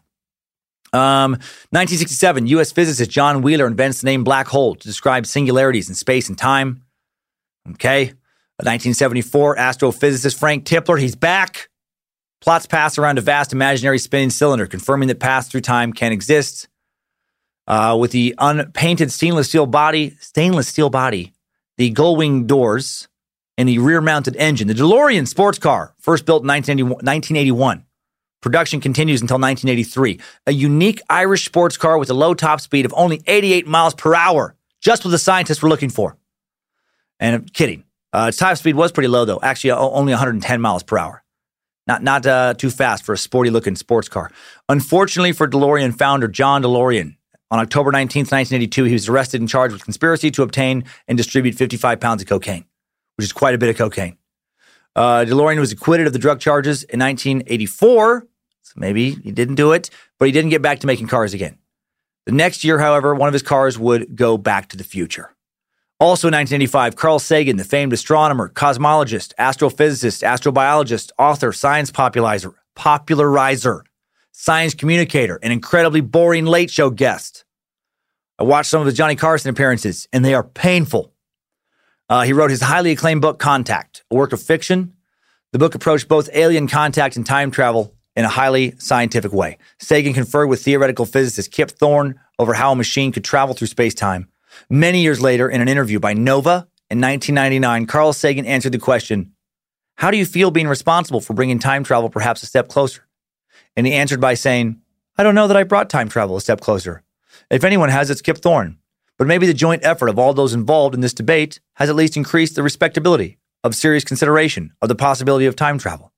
As a youngster who was fascinated by the possibility of time travel in the science fiction novels of H.G. Wells, Robert Heinlein, and others, to be in any way involved in the possible actualization of time travel, well, it just brings goosebumps. Of course, we're not really at that stage. We don't know that time travel is even possible. And if it is, we certainly haven't developed a time machine. But it's a stunning fact that we now have reached a stage in our understanding of nature where this is even a bare possibility. Fast forward to 1988 in Caltech University's Kip Thorne, that American theoretical physicist and Nobel laureate uh, suggested using wormholes as a possible means of time travel if we could only find a wormhole, Kip. Then in 1991, Richard Gott, aka Dick Gott, aka dude who probably got beat up a lot as a kid, proves that cosmic strings could be used for time travel while studying at Princeton University. Since the 90s, the interest in research into the mysteries of space time has only increased. In 2009, famed super scientist Stephen Hawking threw a famous cocktail party for tra- time travelers. This, this part I love, right? Trudging through that last 20 minutes of science talk makes this worth it for me. Uh, this I, it's so great that he did this. Okay, Hawking's party. He threw a party for time travelers. He really did. Uh, he he published the party invitation in, in his miniseries Into the Universe with Stephen Hawking. Hawking hoped to lure futuristic time travels. It said you are cordially invited to a reception for time travelers. Uh, and then you know along along with that, you know there was the date, time, and coordinates for the event. The theory Hawking explained was to uh, lure someone from the future. Only someone from the future would be able to attend right? He like he by the time because by the time he published this, the event had already occurred. Uh, there, there was a real party complete with champagne, food, and a sign that read "Welcome, time travelers." Unfortunately, no one showed up. What a shame, Hawking said. I was hoping a future Mrs. Uh, Mrs. Universe was going to step through the door. I love this guy. Love that he did that. Love that he had food and drink prepared and waited to see if anybody would show up for a party he knew he would publish an invitation about later that he knew someone in the future could read and then go back to before he published the book and attend the party. Ah. In an interview in 2012, Hawking said that Einstein's theory of relativity laid the groundwork for the possibility of time travel, but that warping space and time could trigger a bolt of radiation that would destroy not only the spaceship trying to travel through time, but possibly the space time continuum itself. Shit, how much would that suck? If we finally built a machine that mathematically, you know, uh, made time travel itself, you know, possible, it was going to work, but then during its maiden flight, it collapsed the entire fucking universe in on itself. That's actually very darkly hilarious to me. Right? Thousands and thousands and thousands of years of research all built up to this one big moment. And then that one big moment turns off some giant light switch in the sky, in space. A light switch you could only turn back on if you had a time machine, which you can't because the time machine is what turned the light off forever. And with that, there's still a lot of time to suck on. But now we are going to bounce out of this time suck timeline. Good job, soldier. You've made it back. Barely.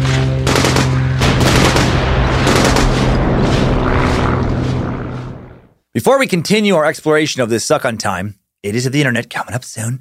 Uh, a word from our final sponsor of the day. Time Suck is brought to you today once again by Old Klondike's Sluice Discovery Service. No one is better at finding anything you've lost, including time travel technology and or time travel secrets, than Old Klondike. Howdy, nerds. Name's Louis Schultz, but you can call me Old Klondike. You may recall me from the Belle Gunness suck or perhaps my ad the Lost Technology suck. And I've, I've done a bit of time traveling myself to get to this here suck today, I reckon. Now for the pleasantries. Let's get right to business. Time machines. They can be anywhere, including right in your own backyard. So let's start digging and sluicing. Here's my deal. I'll dig up your backyard or your front yard, or if you're not home, your neighbor's yard. If you find me a time machine, I'll hand it right to you. No questions asked. All I ask is that I get to keep any gold or silver I find there for myself.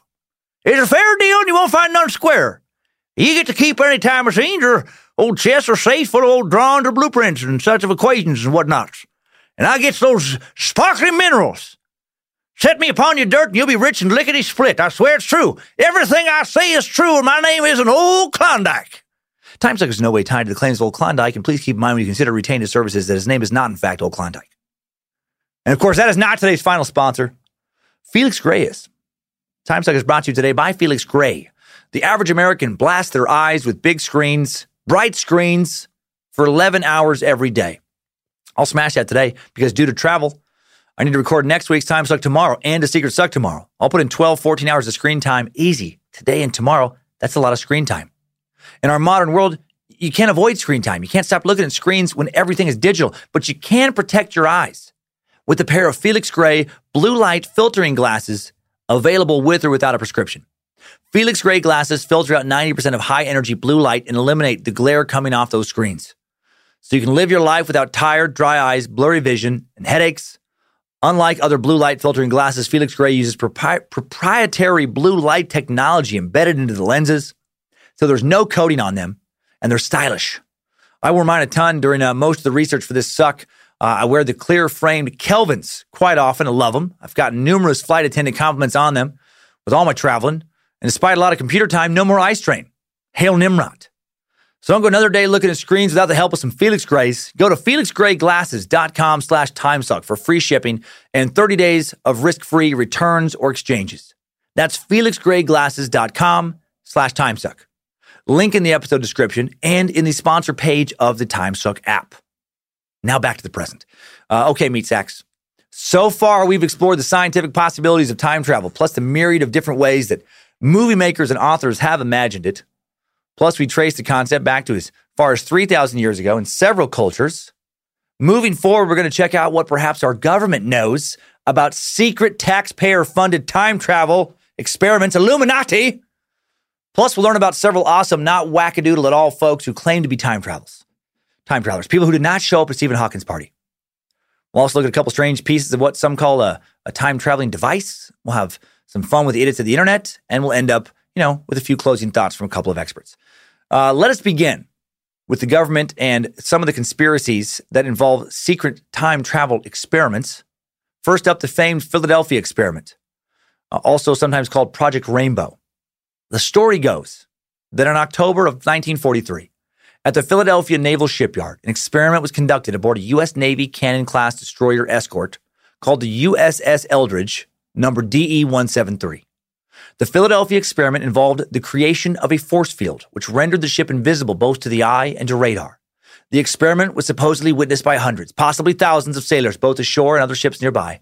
Unfortunately, severe side effects affected the crew on board the ship. Some sailors were said to be found materialized inside the metal of the ship in true sci fi horror movie fashion, and they were still alive, even though their legs or arms were sealed to the deck. Sounds super legit. Others were never seen again. Still, others were driven insane or plagued for years by a mysterious case of phasing in and out of existence. Man, That'd be a bummer. You know, you go to the doctor's office to get treated and then you phase out of existence for a while. By the time you phase back in, you missed your appointment. Hours later, there were reports of the Eldridge appearing in the Norfolk Naval Shipyard in Virginia before reappearing just as suddenly back in Philadelphia. And by reports, I mean people have said there were reports, but there probably weren't any.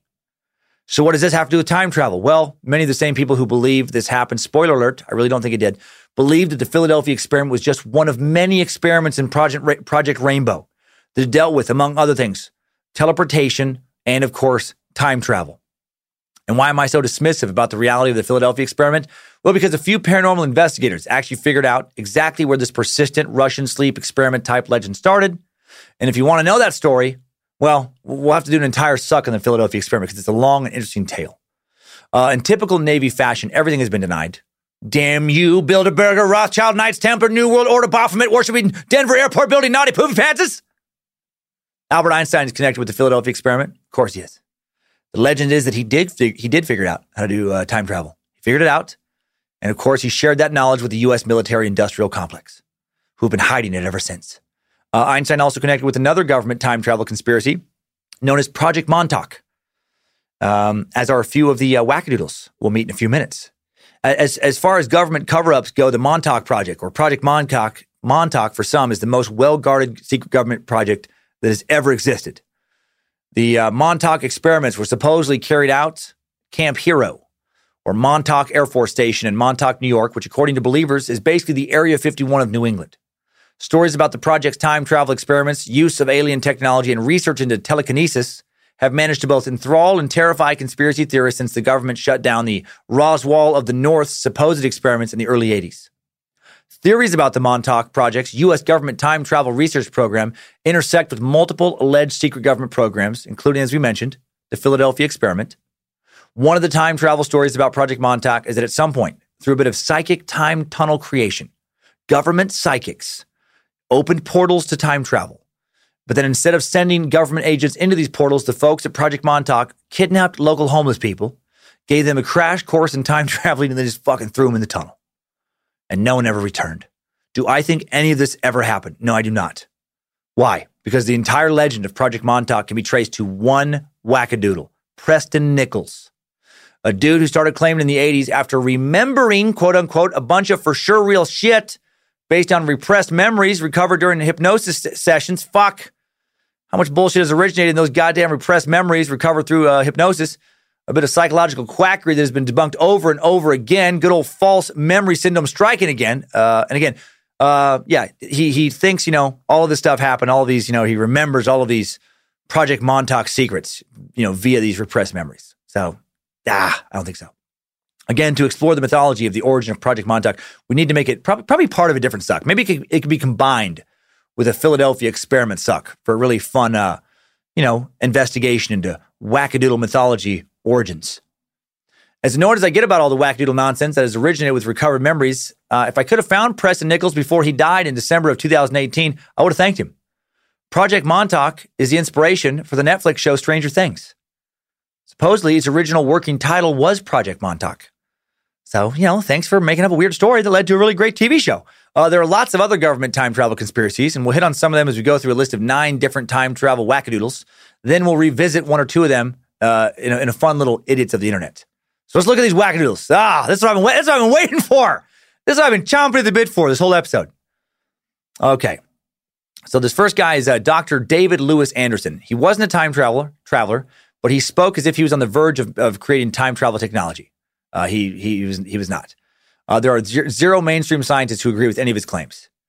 During 2009 2010, Dr. David Lewis Anderson stepped forward in the public arena with some compelling dialogue about time travel armed with a tight 90s style website and the gift of soft spoken, articulate communication, which left his audiences spellbound. Dr. Anderson made the rounds at various radio shows like Coast to Coast, you know, the Art Bell. Uh, he also had a Facebook page. All of that's true. Much of what he said is not true. According to a third person bio that was likely written by Anderson himself, David Lewis Anderson was born in Weirton, West Virginia. He's a physicist whose uh, interests are in space time physics, special relativity, and global community service. That third one's a nice touch global community service. He's not just the smartest man who ever lived, the only man to figure out, you know, how to get close to traveling through time. He's also an incredibly nice and generous guy who just wants to do a little community service, not just for America, but for the whole globe. How about he throws that one out for the ladies, you know? I can just picture this dude hanging around a hotel bar after some kind of wackadoodle convention, you know, wearing some kind of custom jacket that looks vaguely scientific and military maybe some NASA patches and also some Navy SEAL patches, and then some patches he made up for some secret organizations that don't exist. Just saying shit like, oh, uh, uh, what do I do? Well, I, I dabble in a little bit of space time physics and uh, really special relativity. You know, pay, it pays the bills. But I guess if I had to say what my passion is, it would be global community service. I just like making people happy. Speaking of which, I uh, wish I could put a smile on an angel's face by purchasing a fine cocktail for a beautiful lady. Uh, Anderson claims to have received degrees in engineering, physics, and philosophy as a student graduating with honors from West Virginia University, California State University, the Joint Services Military College, and also the University of Minnesota. He went to a lot of universities, guys. Says it was employed at a young age by the United, United States Air Force, conducting advanced research and deployment, or I'm sorry, and development at the prestigious Air Force Flight Test Center at Edwards Air Force Base in the Mojave Desert. Yeah, not only did he get in, you guys, he was taken in extra young. Okay? He's a prodigy. He does have to. He he does uh, uh, seem to have been maybe based on pictures of him in uniform, uh, actually in the Air Force. But I guess he could have faked those. Uh, Anderson later claims to have founded an organization called the TTRC, the Time Travel Research Center, located on Long Island, New York. Says he proposed several new details on theories for reversing time at sublight speeds, and that he also, you know, just no big deal, uh, laid the foundations for what would later become known as the time warped field theory, an approach that modeled and described how to use the natural forces of uh, inertial frame dragging for power generation and to create contained and controllable fields of closed time-like curves. No big whoops. He just made a space donut we talked earlier. He did it, figured it out. Fucking whatever. Anderson provided one of the first comprehensive overviews of the historical views of time, time control, and time travel in a documentary called Time Travel Journeys into Time. It's on YouTube. You should watch it if you like really shitty motion graphics and scene transitions. I swear to God, it looks like it was made in 1990 by a high school intern at some local public access station in like a small city in the Midwest. It looks like it looks like it was made recently for Adult Swim's Tim and Eric Awesome Show. Great job. You'd think if this guy was smart enough to figure out all the time travel stuff, he could make a decent video or know how to hire somebody to make a decent video. No one's heard from this dude in several years. And of course, those who believe his claims of being on the edge of time travel breakthrough, uh, they think that he just figured it out. Now he's just bouncing around in the space time continuum, you know, making more sweet bids. Next up, Andrew Carlson. This is a fun one. A man named Andrew Carlson was arrested for insider trading and tried to beat the charge by attributing his financial success not to accessing confidential company information and then buying stocks based on that info. No, he made a lot of money correctly predicting massive stock jumps because he was a time traveler. Of course, he's not a time traveler. Actually, in this case, he wasn't even a real person. This whole story of Andrew Carlson was created by the Weekly World News, the most tabloidy of all tabloids, the tabloid that keeps the world updated on the goings ons of Bat Boy. And just like some people believe in Bat Boy, some people also believe in time traveling Andrew Carlson. A 2003 Weekly World News article read Federal investigators have arrested an enigmatic Wall Street whiz on insider trading charges. Incredibly, he claims to be a time travel, traveler from the year 2256. Sources at the Security and Exchange Commission confirm that 44 year old Andrew Carlson offered the bizarre explanation for the uncanny success in the stock market after being led off in handcuffs on January 28th. We don't believe this guy's story. He's either a lunatic or a pathological liar, says an SEC insider. But the fact is, with an initial investment of only $800, in two weeks' time, he had a portfolio valued at over $350 million. Every trade he made capitalized on unexpected business developments, which simply can't be pure luck. The only way he could pull it off is with illegal inside information. He's going to sit in a jail cell on Rikers Island until he agrees to give up his sources. Sounds legit. That's how, uh, you know, uh, people talk like like like, uh, actors playing tough guys in a kind of shitty movie full of contrived wooden dialogue. He's gonna sit in a cell and rot until he gives up his sources. You can print that. Uh, despite the story's tabloid origins and the fact that it was initially covered nowhere but in the Weekly World News, the story later showed up in a variety of magazines and newspapers, reprinted verbatim, but now listed as a real news item. Real example of fake news to the amusement and consternation of the FBI and U.S. Security and Exchange Commission officials. They were flooded with a rash of inquiries from journalists seeking confirmation about this bit of fiction. The spokesman at the U.S. Security and Exchange Commission in Washington said, The story is pure fantasy. There is no truth in it at all. This is the kind of story that belongs in the same file as Elvis Shrine found on Mars. And then he continued, You know something? We've had an enormous number of calls from the media on this one. It has been absolutely amazing. Of course, we had to look into it, but as far as we know, it's just not true. In a follow up article in the April 29, 2003 issue, the Weekly World News reported that the mysterious time traveling Andrew Carlson had been bailed out by an unidentified benefactor who pointed up a million, who ponied up a million dollars, then jumped bail before an April 3rd court hearing and disappeared without a trace. Yeah, just, he just bounced back out into time. Uh, this next guy is real, and he's made a name for himself, not just as a supposed time traveler, but in the UFO community as well. Billy Meier Socken was born February 3rd, 1937, uh, is a citizen of Switzerland, also the extremely credible source of many controversial US, uh, UFO photographs and time travel tales. He's presented photographs as evidence to support claims that he is in contact with a group of extraterrestrials. And I highly recommend doing a Google image search for Billy Meier, M E I E R, UFO photographs. Holy shit. they're so bad, they're fantastic. They are so blatantly, obviously faked. Mean, it looks like he just dangled a toy flying saucer, like out in front of a camera after he went out into the woods. Like just dangled in front of the camera, some like fishing line or something, and then took pictures of the forest. You know, the, the forest in the background, and then this way too perfect, way too in focus, super hokey, toy like looking saucer just floating in the middle of the screen. It's fucking terrible. It just uh, makes me sad that I guess a lot of people are like, oh my God, this is proof. And people believe this clown. He's still alive at 82, still living in Switzerland. Sakin reports regular contact with extraterrestrials he calls the Plejaren. Meier claims that the uh, looks similar in appearance to humans from Northern Europe. Okay, and states that the Plagerian homeworld is called Erra. It is located in a dimension which is a fraction of a second shifted from our own dimension, about 80 light years beyond the Pleiades, an open star cluster. Pleiades? Uh, Sawkins claim, or Sawkins claimed that his first extra, extraterrestrial contact occurred in 1942 at the age of five with an elderly extraterrestrial man named Sfath. Contacts with Sfath lasted until 1953, shortly before Sfath passed away. Uh, from 1953 to 1964, Meier's contacts continued with an extraterrestrial woman named Osket, who is not a Plagerian. He's talking to a lot of different aliens. Meier says that after an 11 year break, contacts resumed again beginning on January 28, 1975, with an extraterrestrial woman named Smajasa, the grandfather of Sfath.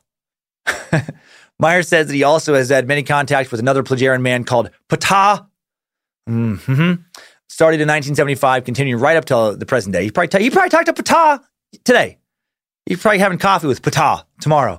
Uh, he says been on, he's been on board their ships, flown around space, also, of course, traveled through time. He talks about a bunch of cool stuff like this on his uh, Not Janky at All website, meiersaken.info. M E I E R S A K E N. Another problem with Sawkins' claims, besides the really bad, obviously fake photographs, is the fact that many of his other photos offering proof of alien life have been taken from magazines, TV, and other media, like obviously taken. Like no one would ever figure that out. Uh, he said he had some pictures of these alien women he's been talking to, and it was just, it was a fucking, there were photos of, of attractive female humanoids from uh, a 1970s sci-fi show. He just like, like no one's to pick that up. Another photo of a Petrosaur uh, supposedly taken when Meier traveled back in time on a Plagerian spaceship was just a photo of an, uh, from an illustration uh, in a book about dinosaurs. Some people have even pointed out that a purported interstellar spaceship looked a lot, looks a lot like a bunch of Christmas tree ornaments glued on top of the lid of a garbage can, which is exactly what it does look like, because I'm sure that's what it is. But he has followers, he has people who believe him. Meier founded his own UFO cult called the Free Community of Interest for the Border and Spiritual Sciences and ufolo- ufological Studies. Fuck this guy. He doesn't seem to have any members uh, in his actual cult that I, that I can find out. Uh, he claims to be the direct reincarnation of prophets Enoch, Elijah, Isaiah, Jeremiah, Jesus, and Muhammad. Didn't know all those guys were related. And I really wanted to do an idiot to the internet on this guy, but all the decent videos and the comments underneath them are in Swiss. Oh, my heck. Gosh dang. Luckily, uh, there's still a bunch of other time traveling wannabes uh, that we get to go through. This next story, maybe even more fun. Story of Rudolph Fentz uh, was for many decades considered to be an unsolved mystery, as well as a case of possible time travel. According to the tale, in June 1950, a man suddenly appeared in the center of New York City's Times Square. As if from out of the blue, he was wearing old fashioned clothes, sported the kind of mutton chop sideburns that had gone out of fashion decades ago. Glancing around, a, a look first of astonishment and then of panic flashed across his face. He began to sprint and then was struck down and killed by a car. When police examined the man, they found 19th century money in his pockets, as well as business cards identifying him as Rudolph Fentz. But they couldn't locate records of the man named Fentz anywhere until they came across the widow of Rudolph Fentz Jr. The widow told them that her father in law, Rudolph Fentz Sr., had disappeared without a trace in 1876. Intriguingly, the address of her father in law matched the address on the mysterious stranger's business cards. So the police were left with an enigma. Rudolph Fentz appeared to have vanished in 1876, only to reappear in 1950. Had he fallen into a time hole, or wormhole, or poop hole that had sucked him 74 years through time? What the flippin' heck, gosh dang crap is going on around here? For decades, this tale was very popular among members of Europe's paranormal research community. It was generally accepted as true, an example of a genuine mystery, until 2005, when researcher and professional party pooper Chris Aubeck investigated the story Aubeck discovered that the tale had begun uh, as a science fiction story penned by Jack Finney, published in a 1951 fiction anthology. Two years later, a writer named Ralph Holland reprinted the exact same story, did, doing so without permission, and then and had removed all indication that the story was fiction. What the flip, Ralph? You bamboozled us, buddy. Ralph Holland was a member of a group nerd gang called Borderland that was committed to promoting belief in the existence of a fourth dimension. The Fentz story, when presented as fact, served this agenda. Through Holland's book, The Tale of the Accidental Time Traveler made its way into Europe, where it soon took root, circulated for decades within the European paranormal research community. Fascinating. I love shit like that. I love when a mystery like that gets solved. I love finding the origin of fantastical tales like that. The next time travel mystery story happened to a real fighter pilot who, if you feel like taking his word for it, did travel through time. Victor Goddard was a Royal Air Force wing commander on a flight from Edinburgh, Scotland, uh, flying to his home base in Andover, England. One day while he was flying to Edinburgh from Andover, um, he decided to take a route that flew him over Drem, Scotland. And when he passed over a dilapidated airfield in Drem, an airfield constructed during World War I that had been converted into a farm where foliage was overgrown and hangars were falling apart, something odd happened. He, he encountered a bizarre storm. His plane became engulfed in the high winds of the storm's strange brown, yellow clouds, and then he suddenly lost control of the plane and began to fall. Goddard was sure he was seconds away from crashing to the ground, and then suddenly he emerged from the strange clouds into a brilliant, bright, sunlit sky. He was still flying over the old Drem airfield. However, it looked very different. The hangars, which were falling apart, now seemed to be brand new. The airbase was no longer abandoned. There were four airplanes on the ground. These planes were painted yellow in color, which was never the color of the Royal Air Force, not in 1935. He spotted three familiar biplanes, but one looked unfamiliar to him. The fourth airplane was a monoplane, which RAF didn't even have in 1935. What the hell was going on? He saw mechanics on the ground, but they weren't dressed like RAF mechanics. While the uniform of RAF mechanics was an overall brown dress, these mechanics were dressed in overall blue uniforms. Then the storm once again engulfed his plane. A short time later, he managed to burst out of the strange clouds yet again, made his way back to Andover. We made it back to Andover, everything looked as it should. So what happened? Some would come to believe he'd experienced a time slip. What he witnessed at Drem Airfield did not exist in 1935. However, it did exist in 1939. The RAF was equipped with everything that Goddard, uh, Goddard had spotted four years earlier. Then the RAF did start painting their planes yellow. A new monoplane was introduced to the airbase. airbase. The mechanics' overalls were updated to the color blue. Drem was once again converted into a working airbase in 1939. So did Goddard accidentally slip into the future while flying through a weird storm? Probably not. Most think he did it to get attention. No corroborating reports were made of by anyone of a giant swirling vortex appearing in the sky above Drem that day. We have only Goddard's an- anecdotal account to go on, and it is very important to note that he first wrote this story 16 years after the fact, when his future vision of 1939 would have been 12 years in his past. And then he published a book about the event 40 years after it supposedly took place. Way more credible if he would have published an article or book about what he saw in the future when it was still the fucking future. Fun little side note. After leaving the RAF and writing about his hair raising flight, Goddard went on to become a noted figure in the UFO community, coining the term ufology. He's also supposedly taken a photograph of a ghost and claims to have given a hand job to a lonely Sasquatch in the woods of Vermont, and also claims to have once won a best barbecue contest by cooking up some pulled chupacabra kidding about everything after the ghost photo, of course. Uh, we'll jump into an idiot of the internet that talks about Goddard, or at least, you know, he's referenced in the video where we get the comments from uh, here in just a bit. Uh, now let's get into an even weirder tale the tale of John Titor. John Titor claimed he was sent from the future on a mission to retrieve an antique computer. Sounds legit already. Titor talked with thousands of people online, told them stories of a futuristic life from 2036. Many of his tales warned of imminent disaster for the world, but he said he, he couldn't help. Sorry, guys. Can't help I Can't interfere. As abruptly as he appeared, Titor vanished in 2001. Did he finish his mission? Who or what is behind the legend of John Titor? Titor first popped up on July 29th, 1998, and there's no way to know how to pronounce his name because he, no one, no one, he never showed up anywhere to say it. Uh, he first popped up July 29th, 1998 through two faxes sent to Mr. Art Bell, host of the overnight talk show Coast to Coast AM. The faxes tell of the discovery of time travel in 2034 and devastation following the Y2K disaster. Art Bell would read the second of the two faxes on air, said, Let me explain, Mr. Bell. I sent a fax with this opening on July 29th, 1998. As I said, then I am a time traveler. I have been on this world line since April of this year, and I plan to leave soon. Typically, time travelers do not purposely affect the world lines they visit. However, this mission is unusually long, and I've grown attached to some of the people I have met here. In the other facts, Titor uh, introduced himself more. Greetings. I am a time traveler from the year 2036. I am on my way home after getting an IBM 5100 computer system from the year 1975. I love that he has to stop in the 90s to get back home. That's kind of weird. Uh, my time is like it's a road, like you got to drive through each year or something. My time machine is a stationary mass temporal displacement unit manufactured by General Electric. Sweet, GE just making time machines. Uh, the unit is powered by two topspin dual positive singularities that produce a standard offset Tipler sinusoid.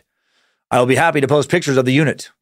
Here we go with Tipler again, Professor Time Travel, with this crazy tunnel fucking thing. And wh- why would he go back to 1975 to pick up a computer? Couldn't he just get it from a computer collector in 2036? And it seems kind of like a like a frivolous way to use a time machine, just to go shopping for hard to find items. You know, fuck, uh, man. Every time I come to this record store, they've just sold out of the limited pressing of Michael motherfucking McDonald's Hot 84 record, if that's what it takes. If that's what it takes, I don't need to know anymore. Ain't no doubt about it. That's what I came here for. If that's what it takes. Now, got McDonald again. I had to, I to, I had to, I had to pump myself up with a little McDonalding. Good luck getting that jingle out of your brain. You're going to need a time machine to go back before I said that and fucking skip that part. Uh, conversations between Titor and posters on Art Bell post to post. That's cute. This little, uh, you know, posting board on the on the on the interwebs that goes along with Coast to Coast.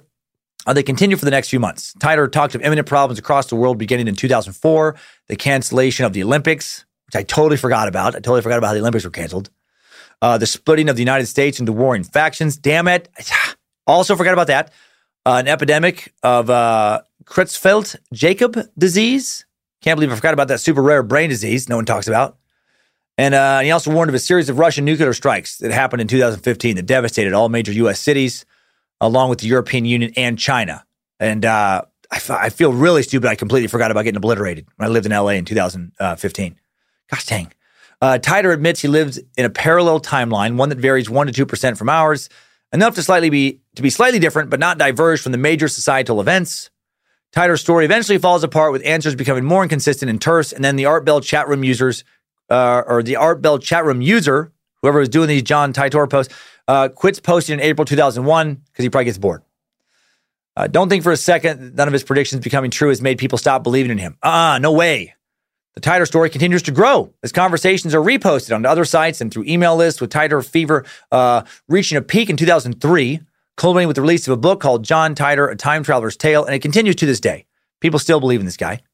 Uh, the next tale comes with a supposed video evidence. Could it be more credible? No, it will not be. Will it be more fun? Maybe. The story is amazing. On August 30th, 2006, a Swedish man with great imagination named Hakan Nordfitsk Nordkvist says he returned to his home from his job to find the kitchen sink pipe, uh, kitchen sink pipe spilling out water all over the floor. In order to fix the pipe, he gathered his tools, opened the sink cabinet. As he peeked into the cabinet, a bright light showed him a path inside the cabinet. Then he realized the cabinet had converted into a time tunnel, right? Sweet cabinet. All my cabinet does is have, you know, uh, or is not have the crackers I want when I want them. You know, thought we had some fucking Ritz. Where's Ritz? How am I supposed to eat summer sausage? What, I got to hold up my hands like an animal? Why can't I make a tiny little cracker sandwich and eat like a distinguished gentleman? Anyway, Nordkvitz kept crawling on this path, realized that it led to the future, right? His little cabinet time tunnel path led him to 2042, where he was surprised to meet a 72 year old version of himself. Apparently, his life hadn't progressed much. You know, if 17 year old or 72 year old him was fucking still chilling by the same ass or same old same old ass cabinet. My God, man, this episode has me jumbled. Can't speak at all today. Uh, at first, he claims he couldn't believe what he was seeing. I hope not. It'd be weird to pop out of a cabinet time tunnel, seeing your 72 year old self, and just think, yeah, this, this checks out. This feels this feels right. Uh, Hakan claims he did a lot of tests on the older version of himself to confirm the truth. He says that 2042 him knew all the secrets of his early life, like where he had hid stuff when he was in first grade, or what the score was of some soccer match he played in the summer of '88. Above all, the man had the impression of the same tattoo he had, just a little more faded with time. Hakan became convinced that he did indeed meet his future self. To prove it was all real, he filmed conversations with himself on his phone. In the video, the two Hakans can be seen spending a good time, you know, having a good time with one another, laughing, talking, comparing tattoos, smiling cheerfully. Hakan Nordkvist would later say, Quite simply, I met myself there in the future and had a great time. And I don't really care what other people think. Well, I care what other people say, Hakan, and the ones who, uh, you know, don't easily fall for bullshit all think uh, or all say that you're full of that bullshit. The entire scene of Hakan Nordkvist talking to himself was part of a viral campaign concocted by an insurance company to promote the benefits of pension plans. And again, he just passed this along as if like people would fall for it, which I, I, I guess, you know, not a bad plan because they did. He used this uh, footage from an insurance company's, you know, viral marketing campaign to make a lot of people think that he actually did fucking go through a weird cabinet time tunnel and talk to his future self. Okay, two more. This next dude is a trip. Back in 2016, he also ran for president in the United States. He's the first first US, US presidential candidate that I know of to uh, claim to be a time traveler. He's also part of the Idiots of the Internet uh, feature today. Andrew J. Basiago, interesting dude from Seattle, lawyer turned political hopeful and complete wackadoodle.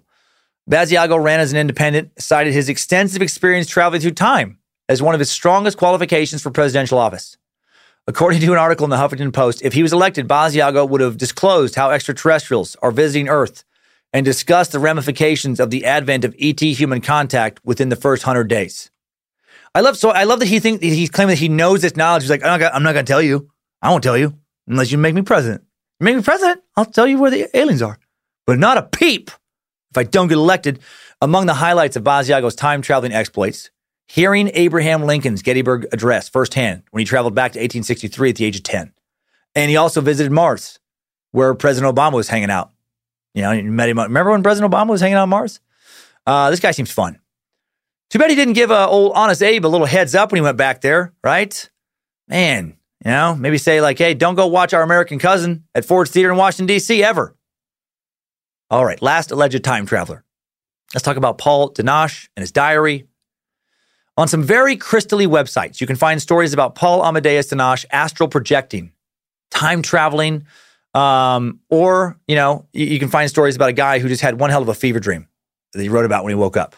In 1921, Paul Amadeus Dienach, a Swiss Austrian teacher with fragile health, fell into a coma that would last a year. When Dienach awakened, knowing that he didn't have much time left, hoping that a mild climate would improve his condition, he moved to Greece, starts teaching French and German language lessons. After two years, a few months before he dies, he hands his personal diary to his favorite student, George uh, Papachatis, later prominent professor of law and rector of Panteion University of Greece, without telling him what the notes are.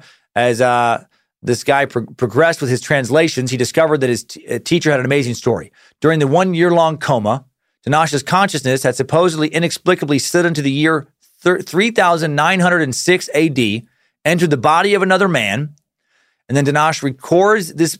Uh, you know, uh, got, ah, fuck.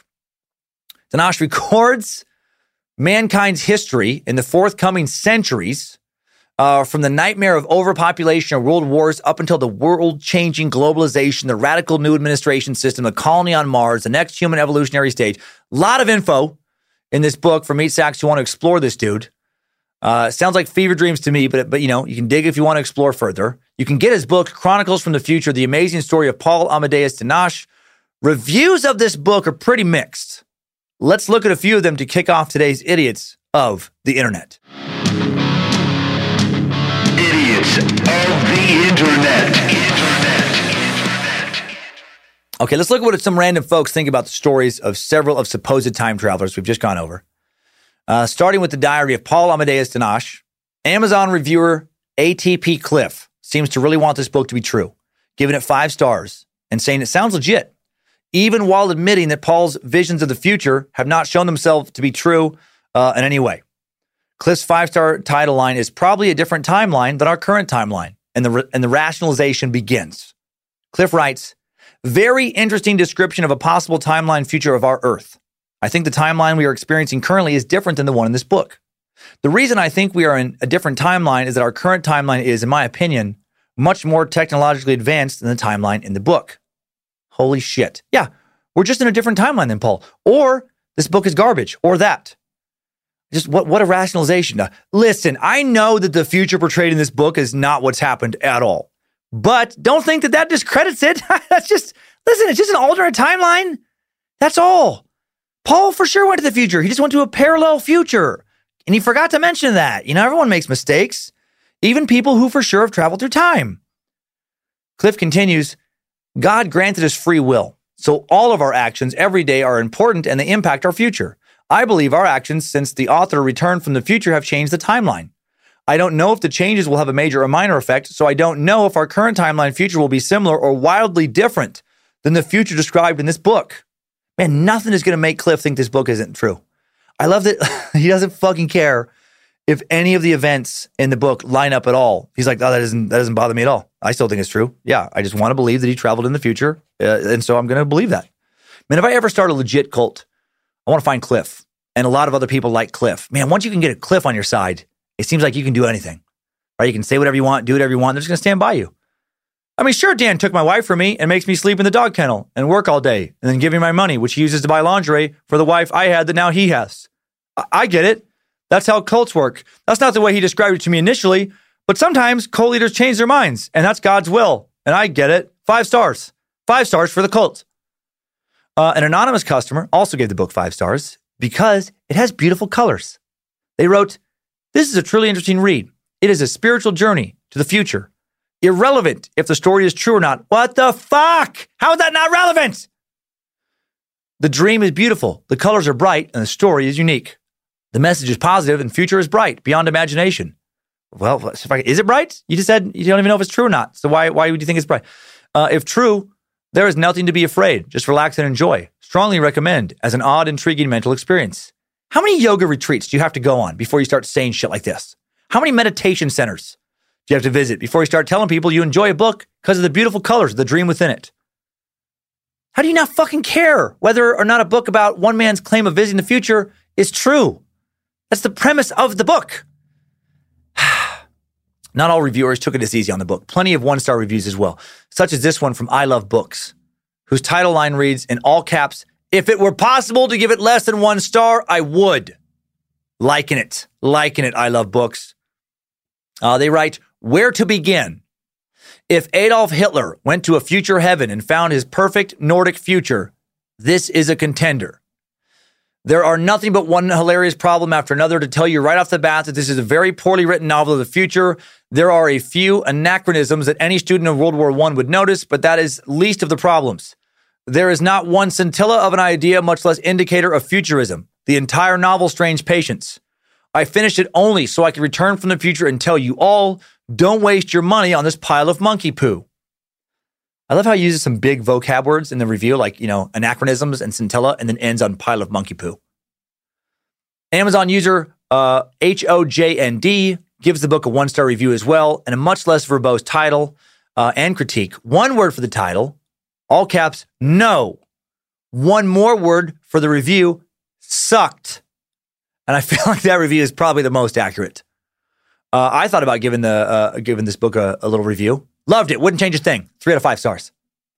A great web series called Good Mythical Morning uploaded a video in 2015 where host Rhett and Link, very funny guys, talk about the time travel claims of three of the supposed time travelers we just talked about. Victor Goddard, the Royal Air Force guy who claimed to fly four years into the future but didn't write about it until 16 years later. Andrew J. Basiago, the politician who bounced all over the space time continuum when he was a kid. Uh, you know, he was just a kid with Project Pegasus, you know, meeting Obama on Mars, witnessing the Abraham Lincoln assassination or you know, speech lots of other fun stuff. Uh, also, John Titor, the guy who uh, you know is from 2036, and then came to chat with people on a web forum in the late 90s, and also go back to the 70s to buy an old IBM computer. Uh, let's see what people are saying in the comment thread beneath this video. Misty Marshall has nothing to say about time travel, but I guess she just felt like she had to post something under the video. So she wrote, "The guy from 2036 is my age. That scares me that I might know him." And, uh, and I'm sharing that because that just made me laugh when I, when I first read it. Uh, Misty, three questions. One, why would you think you might know some random person just because they're the same age as you? Two, why would it scare you that you might know someone who claims to be a time traveler? And three, how do you get through your day? Seriously, how do you survive? How are you the person that has your shit together enough to access a computer and find this video and, and know how to type real words, but also be the person who posts something that fucking stupid? Such a confusing comment. Oh, some random person who could be living anywhere in the world happens to be my age. I probably know them. Since I know most people my age, and only roughly, you know, 130 million fucking people were born the same year I was. Uh, YouTuber user The 8 Ball really stirs up the comment section with a thought bomb. Drop in the comment, there might be a time traveler who no one believes. Good job, 8 Ball. Way to contribute. And I want you to get back on the bench. All right? We got some people who really want to play the game. Yeah, there might be. There also might be a coven of unicorns sitting in my garage right now. Halle Berry might be on a plane right now flying to Coeur d'Alene to profess her undying love for me and try and steal me from Lindsay.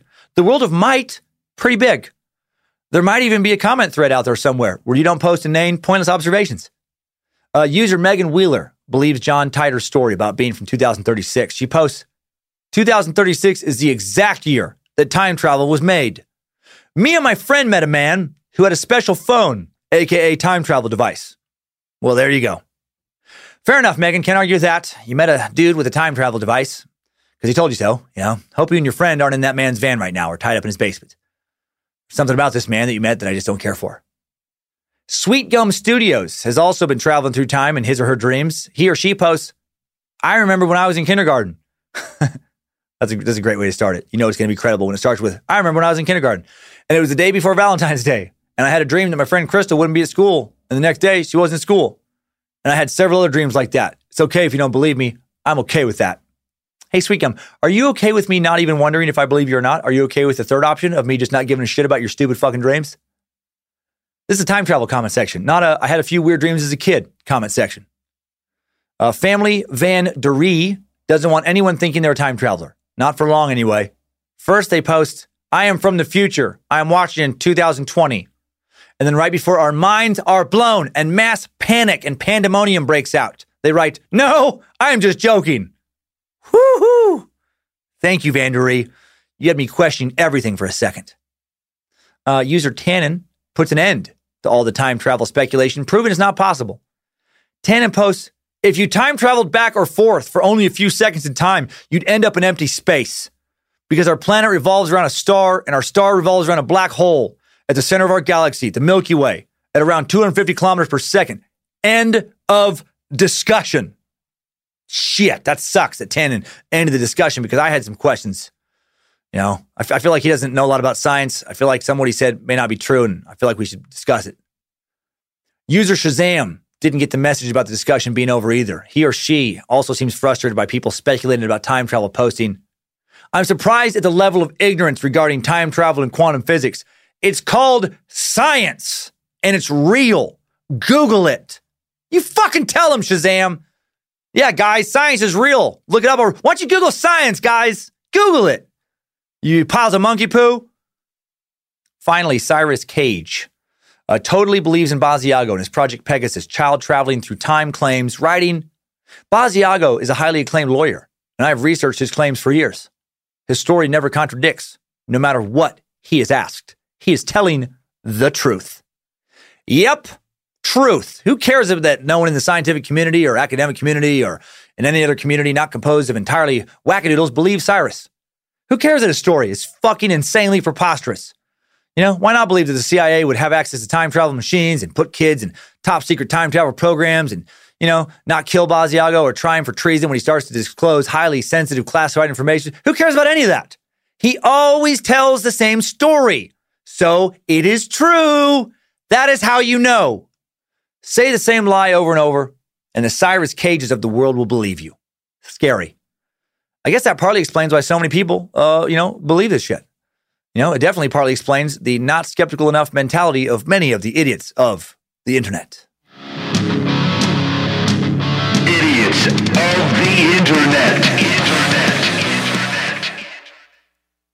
Say the same lie over and over, and it's true. I gotta, I gotta pick one. I gotta pick a lie and just never back off of it.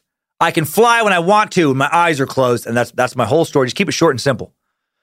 You know, I can fly with my eyes closed when I want to. People are like, no, you can't. I'm like, yeah, I can. Like, do it. I'm like, I want. I said when I want to, and I don't fucking want to. I don't like the pressure you put on me right now. I did yesterday. When? Fucking sometime. You know, sometime. You weren't there. Well, you know. Uh, before we get into closing thoughts, let's take at least uh, a few looks back and a few, uh, or sorry, look at a few more bits of the evidence people have been kicking around for time travel. Besides just random people's stories, there was uh, in 2008 a hoax about archaeologists finding a tiny Swiss watch in a Chinese tomb that had been sealed for 400 years dating back to the Ming Dynasty, got a bunch of traction, even though it never happened. Whole story was made up, but people still talk about on the web today as if it did happen. Point it, point to, uh, towards it as evidence of time travel. In 2013, a Tehran scientist supposedly registered the Aryek time traveling machine with the state-run Center for Strategic Inventions. The device was said to predict the future in a printout after taking readings from the touch of a user and predict five to eight years of the future life of any individual with 98% accuracy. As quickly as it was put out into the world, the Iranian government silenced any more talk about it, which means it's for sure true. Not exactly a time machine, more of a kind of a witchcraft prophecy machine, but close enough to mention here. Uh, no one in the scientific community believes this thing is real for a second. Uh, there are lots of other little pieces of what some might feel is uh, evidence of some sort of time travel. One of the most interesting is the chronovisor. This device was supposed to be able to take pictures of the past and was allegedly worked on by two of the most brilliant scientists of all time Enrico Fermi, the Nobel Prize winner for physics in 1938, and Wernher von Braun, one time Nazi SS member, eventual esteemed NASA rock- rocket scientist, among others. The conspiratorial story of the chronovisor includes Nazi and Vatican links, ends with the unholy device being dismantled and held in the secret vaults of the Vatican. No one ever figured out how it worked, although there were dubious claims of a picture of Jesus on the cross taken by this device. Many of the scientists associated with building it died before any information on this device was either leaked to the public or, you know, made up by someone. Uh, the most compelling evidence for time travel may come from The Simpsons, as in the cartoon. With more than 600 episodes, creator of The Simpsons, Matt Groening, and his production team have always seemed to have their finger on the cultural pulse of America. So much so that they've even managed to seemingly predict several major historical events and freak out a bunch of weirdos on the internet. In 1993, the show predicted an attack by a white tiger on entertainer Siegfried and Roy, happened in 2003. The show also predicted autocorrect fails on mobile devices in 1994, 13 years before autocorrect was a thing. The show predicted FaceTime in 1995, 15 years before FaceTime was released. Show also gets credit for predicting the existence of the Higgs boson or the God particle, a uh, breakthrough that helps explain how everything in the universe has mass. That wasn't confirmed until 2012. Homer Simpson knew about it in 1998. Uh, the Simpsons also predicted the NSA spying scandal of 2013. The Simpsons predicted smartwatches almost 20 years before they were released. The show even made mention of the Ebola outbreak of 2014 in a 1997 episode. The Simpsons also predicted more recent things like the FIFA corruption scandal of 2015. 2012, they predicted Greece would default on their national debt, which they did in 2015. Strange stuff like the 2012 depiction of the Lady Gaga Super Bowl halftime show that looks very similar to the one that actually occurred in 2017. Uh, they predicted Disney's takeover of Fox in 1998. It came true in 2017. On and on and on. Uh, so that's the best evidence we could find for time travel being a thing. It doesn't seem like any of it is super credible. There are many other claims out there. Pretty much all of them seem to be roughly 100% wackadoodle. Uh, to close out this time suck suck on time, let's check in with a few great minds, hear their time travel thoughts. Starting with Nikola Tesla, suck subject 105. At one point, Nikola Tesla told a reporter, reporter that he was in contact with the resonance from the electromagnetic charge, uh, or when he was in contact with the resonance from the electromagnetic charge, he had found that he went out of his space and time window. He said that he had been able to see the past, the present, and the future at the very same time. Uh, Tesla, as we learned, though, did go a little crazy in his later years. Uh, he never followed up that statement with any sort of time travel device or schematics for the construction of a device, or even any solid thoughts on how one would travel through time intentionally. Neil deGrasse Tyson, famed astrophysicist, science educator, said of time travel time is relative, so time can be stretched for me relative to you. So time has multiple, sort of parallel rates at which it flows, depending on the state of who's making the measurement and the state of who's in motion and what condition they are in. He also said, Suppose you could move around in your timeline with the same flexibility as moving left and right, up and down, forward and backward. If that's the case, then you can revisit your own timeline. Under those conditions, you do not die. You are always dying. You are not born. You are always being born. That's another kind of interesting way to think about time. And a final quote from Tyson is If it is being a prisoner of the present transitioning, uh, wait, if it is being a prisoner of the present transitioning from the past to the future, I have the illusion of free will. And I'm happy to live in that illusion in the knowledge that I don't. Uh, sadly, not one of his quotes has shit to do with inventing a cool car or a telephone booth that can bounce us into the future or past. Bummer. Uh, astrophysicist Michio Kaku once said, uh, once confined to fantasy and science fiction, time travel is now simply an engineering problem. Okay, all right, finally. One of these nerds has a decent quote saying that it's an engineering problem makes it sound possible to fix, right? To solve. I like you, Michio Kaku. You're my favorite nerd right now. To close out this little section on what modern science thinks about the possibility of time travel, here's a statement from Brian Greene, an American theoretical physicist and professor at Columbia University. We know a lot about time but that doesn't mean time as we experience it is real. It doesn't mean that time as we experience it is how the world is actually structured. I mean, there are many ideas that people put forward. The possibility, for instance, that you know, we we all know that matter is made of molecules and atoms. Could it be that time is also made of some kind of ingredient, a molecule of time, an atom of time? Is that really what time is at its fundamental level? Time travel is absolutely possible, and this is not some sort of weird sci fi thing that I'm talking about here. Albert Einstein taught us more than 100 years ago that time travel is possible if you're focusing upon time travel to the future. Now, of course, what people really want to know about is getting back. Can you travel back to the past? I don't think so. We don't know for sure. No one has given definitive proof that you can't travel to the past. In fact, some very reputable scientists have suggested ways that you might travel to the past. But every time we look at the proposals and detail, it seems kind of clear that they're right at the edge of the known laws of physics. And most of us feel that when physics progresses to a point that we understand things even better, these proposals will just be ruled out. They won't work. But I guess I would say there's a long shot possibility based on what we know today that time travel to the past might be possible, but most of us wouldn't bet our life on it. So there you have it. Going back, not likely, but not impossible. Going forward, possible, but we don't know how we'd pull it off. So in the end, kind of a bummer, right? Damn it. Doesn't look like we're close at all to figuring out uh, how to fucking travel through time. But don't get sad because if anyone ever figures that out at any point in the future, then there's a chance they could come back right now and then we could kill them and take the time machine and then they would show us how that works. But like I said earlier, if that were to ever happen, it probably would have already happened. So maybe you should be sad.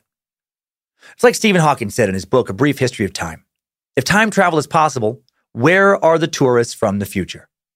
So what do I think after all this? I, I don't think we're ever going to be able to travel through time, at least not backwards. Based on what I learned about the limitations of current technology, I, I doubt we'll ever, ever be able to travel uh, into the future in a real kind of fun, exciting sci-fi way. And, and even in a uh, like a terrible kind of you know way that's very painstaking, and only goes you know it gets you a little bit further ahead. Probably not that for I don't know hundreds of thousands of years. But you know, and you know what? I don't give a shit. I don't care. I love being alive right now. The world is exciting. It's, it's mysterious enough for me right now. I, I don't want to head back to the past compared to the now. The past almost always sucks overall. Sure, I realize personal tragedy can change that for various individuals, but overall, now is the best. And now keeps moving forward.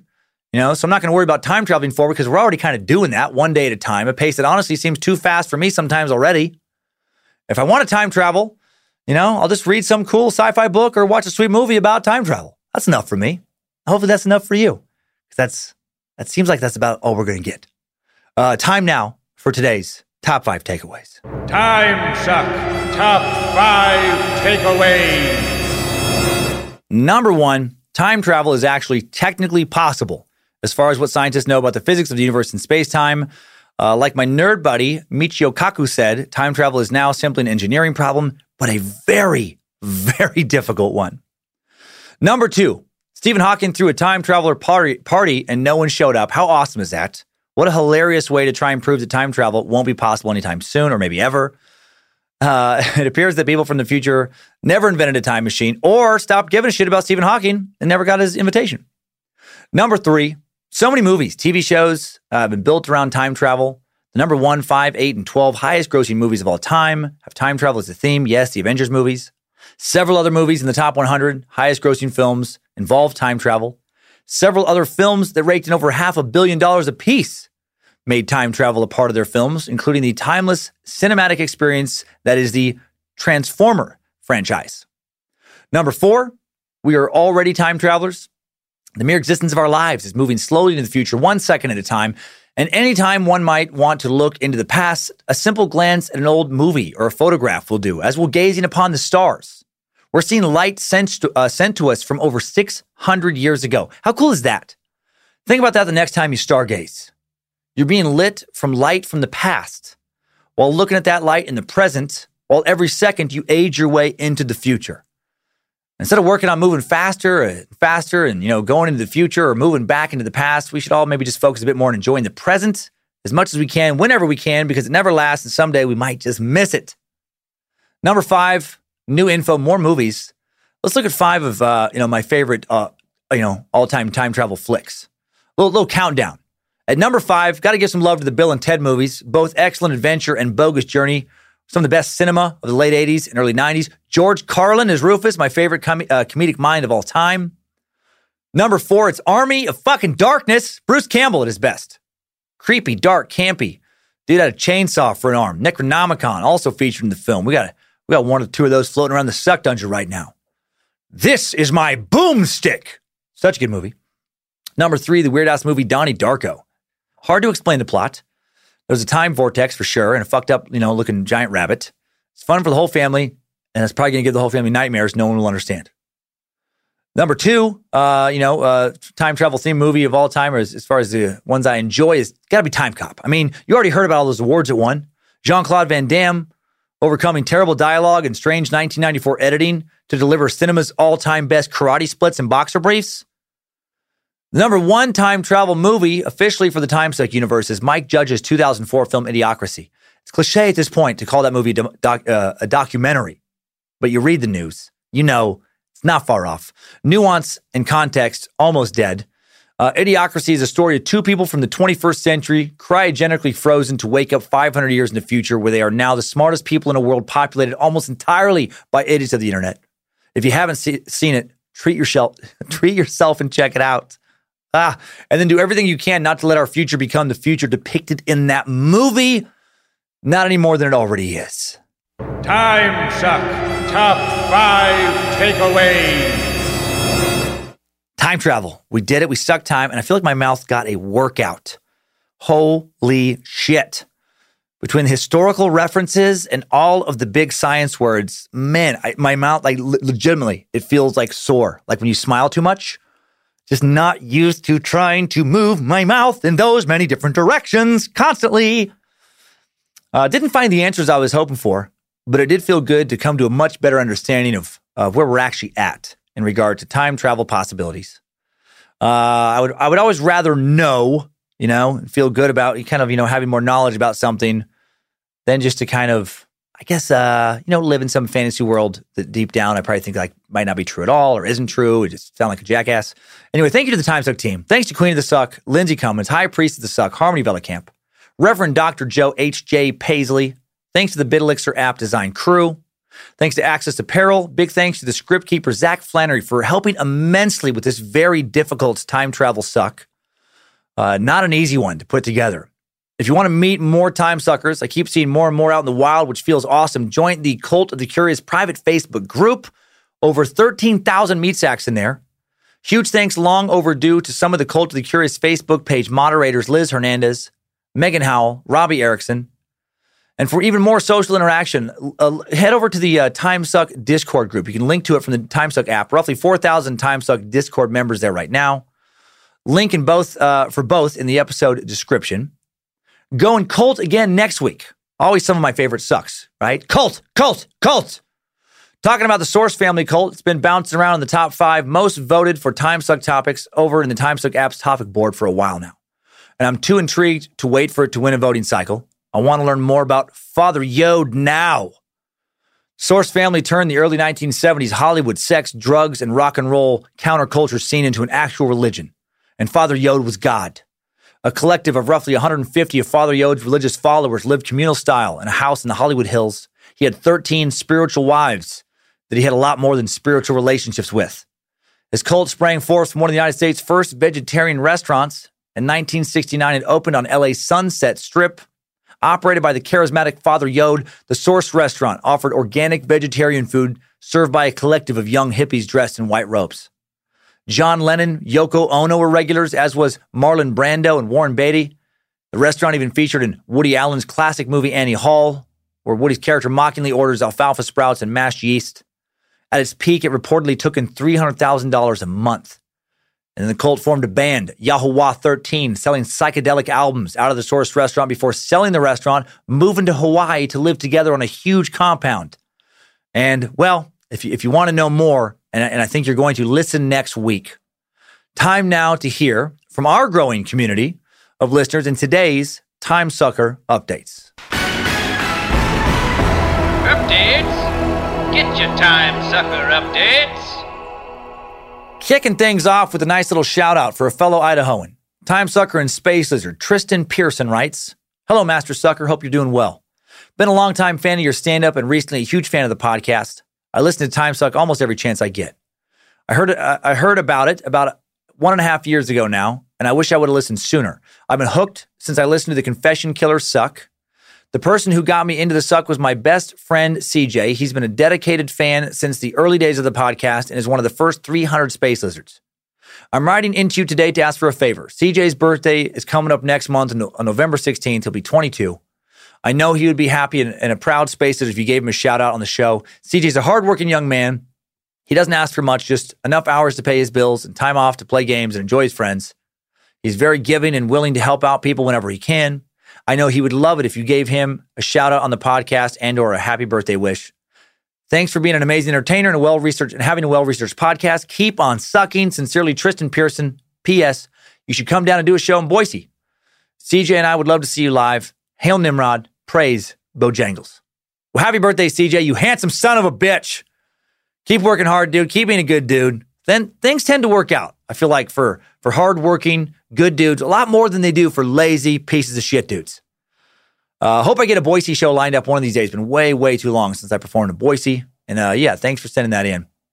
Time Sucker Gen C cracked me up with a hilarious little Da Vinci Suck update. Jen wrote, Art history degree, and you still got me. I hate you. I recently caught up on the Leonardo da Vinci suck and was heartbroken when I heard that poor young Leonardo was repeatedly subjected to sodomy by his mentors, teachers, and fellow students. I couldn't help but marvel at how that brave young boy continued to blossom and develop his genius talents despite this abuse. I was in the midst of a major paradigm shift, completely reimagining and reframing his various masterpieces. when you broke the news that I had just been got, God, you are such a piece of shit. Just one more thing for me to add to my list under useless art degree. Keep on sucking, Gen C. Oh, thank you, Jen. I know I upset you, but I'm, oh, you made me feel so happy. I love how I, I made so many people wonder, like, really? All those guys got fucked by their teachers? All of them? Uh, hope you're doing something in the art world currently, or at least still enjoying art history. It is very, uh, very entertaining. And thank you for sending that in. Uh, the Josephine Baker suck. I was hoping it would inspire some of you, and it did. So glad. Hail Nimrod. Space Lizard Melissa Newton writes in with her tale. Hey, Master Sucker. Just listened to your Josephine Baker episode, and I just wanted to say it put me in the best mood. Her story is truly inspiring. I had no idea who she was or her amazing accomplishments in history until now. I'm constantly trying to be the best woman and person I can be, continually trying to inspire others. I'm a captain of two roller derby teams here in Kansas City, often feel overwhelmed by the responsibilities of it all. That last time so just reminded me that I need to keep my head held high and keep on marching on. Anyways, thank you for spreading her story to us all. Also, your podcast keeps me entertained while at work. I, I repair rigid surgical scopes, and the podcast keeps me my scattered brain entertained so I can focus better.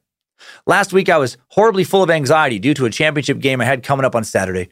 I ran out of all the regular time suck, so I became a space lizard so I could get some of that sweet secret suck. You truly kept me out of my head all week. I greatly appreciate that as my team, the Shotgun Sheilas, did get the trophy, two years undefeated, which previously had never been done before in my league's history. So thank you, Dan, for all you do. Hail Lucifina, Hail Nimrod Love, Melissa, Beetlejuke. That's a fucking great name. Congrats, Beetlejuke. Love roller derby. Not gonna lie, I find women's roller derby very sexy. Hail Lucifina. All those tattoos and the action, the toughness, the fearlessness. Very cool. Uh, hope you win a third championship next year. Right, be the first to three-peat. One more Josephine uh, Josephine Baker inspiration update. We got we got so many. Or actually, this one is uh, I don't know that this is an inspiration, but this is an update, not necessarily inspiration, but an update. Um, Super Sucker Leland Waite writes, "Greetings, Suckmaster General. My name is Leland. I'm a melanin enhanced meat sack." And I wanted to congratulate you on another awesome episode this week. I had never heard Josephine Baker's story and never knew just how incredibly inspirational she was. I live in the St. Louis Metro East and share a border and zip code with East St. Louis or East St. Louis. You went a little into detail about how uh, about just how rough a city East St. Louis is, and it is certainly um, it has a reputation that has been earned. But did you know that in 1960, East St. Louis was named an All-American city, which has been equated to winning a Nobel Peace Prize for constructive citizenship? There's a docu series on YouTube called All American City East St. Louis that goes into detail about the race riot and how large companies came into the area, pulled every natural resource out that they could uh, get. And when there was nothing left, they packed it all up and took jobs with them. Endless poverty and corruption has plagued the city ever since. Anyways, hope this finds you well. Well, Hail Nimrod, hail Lucifina. Give that good boy Bojangles a belly rub from me. Soon to be Space Lizard Leland. Well, thank you for that update, Leland. Uh, did not know all that. Did not know about the All American City. Hope some new companies move into the area, turn East St. Louis economy, you know, turn this economy around, spread some hope, you know, into an atmosphere of hopelessness, and uh, you know, create some change. And finally, a strange and unsettling JonBenét Ramsey update. This one spooked me from Colorado sucker Arian Wheeler.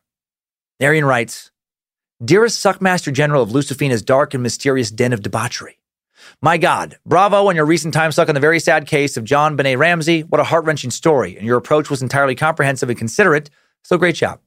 Obviously, it's extremely, it's an extremely sensitive topic, one that needs to be approached with great care. Uh, at its core, uh, a little girl was murdered. It's so easy to get lost and caught up in the murder mystery that that horrible tragedy itself can get obscured. I know it's been a few weeks now since that sucked, but I wanted to share a quick and slightly goosebump inspiring uh, sto- story related to the case. I'll try to be brief, but do feel the need to set a bit of context. I grew up in Boulder in a house just about 10 blocks away from John JonBenét Ramsey, uh, her house in the neighborhood of, oh boy, uh, Chautauqua. By the way, I couldn't help but howl at your brief interlude discussing the name of uh, Chautauqua during the suck, as you repeatedly pronounced the name of the neighborhood, uh, pronouncing, pronouncing it Chautauqua.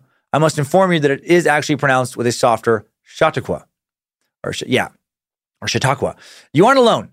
Uh, all of us kids had a hell of a time learning how to spell that word as children and a harder time learning how to pronounce it correctly. At any rate, the story is the God's honest truth, and I will try and recount it exactly as it unfolded. I've been a window cleaner for much longer than I care to admit.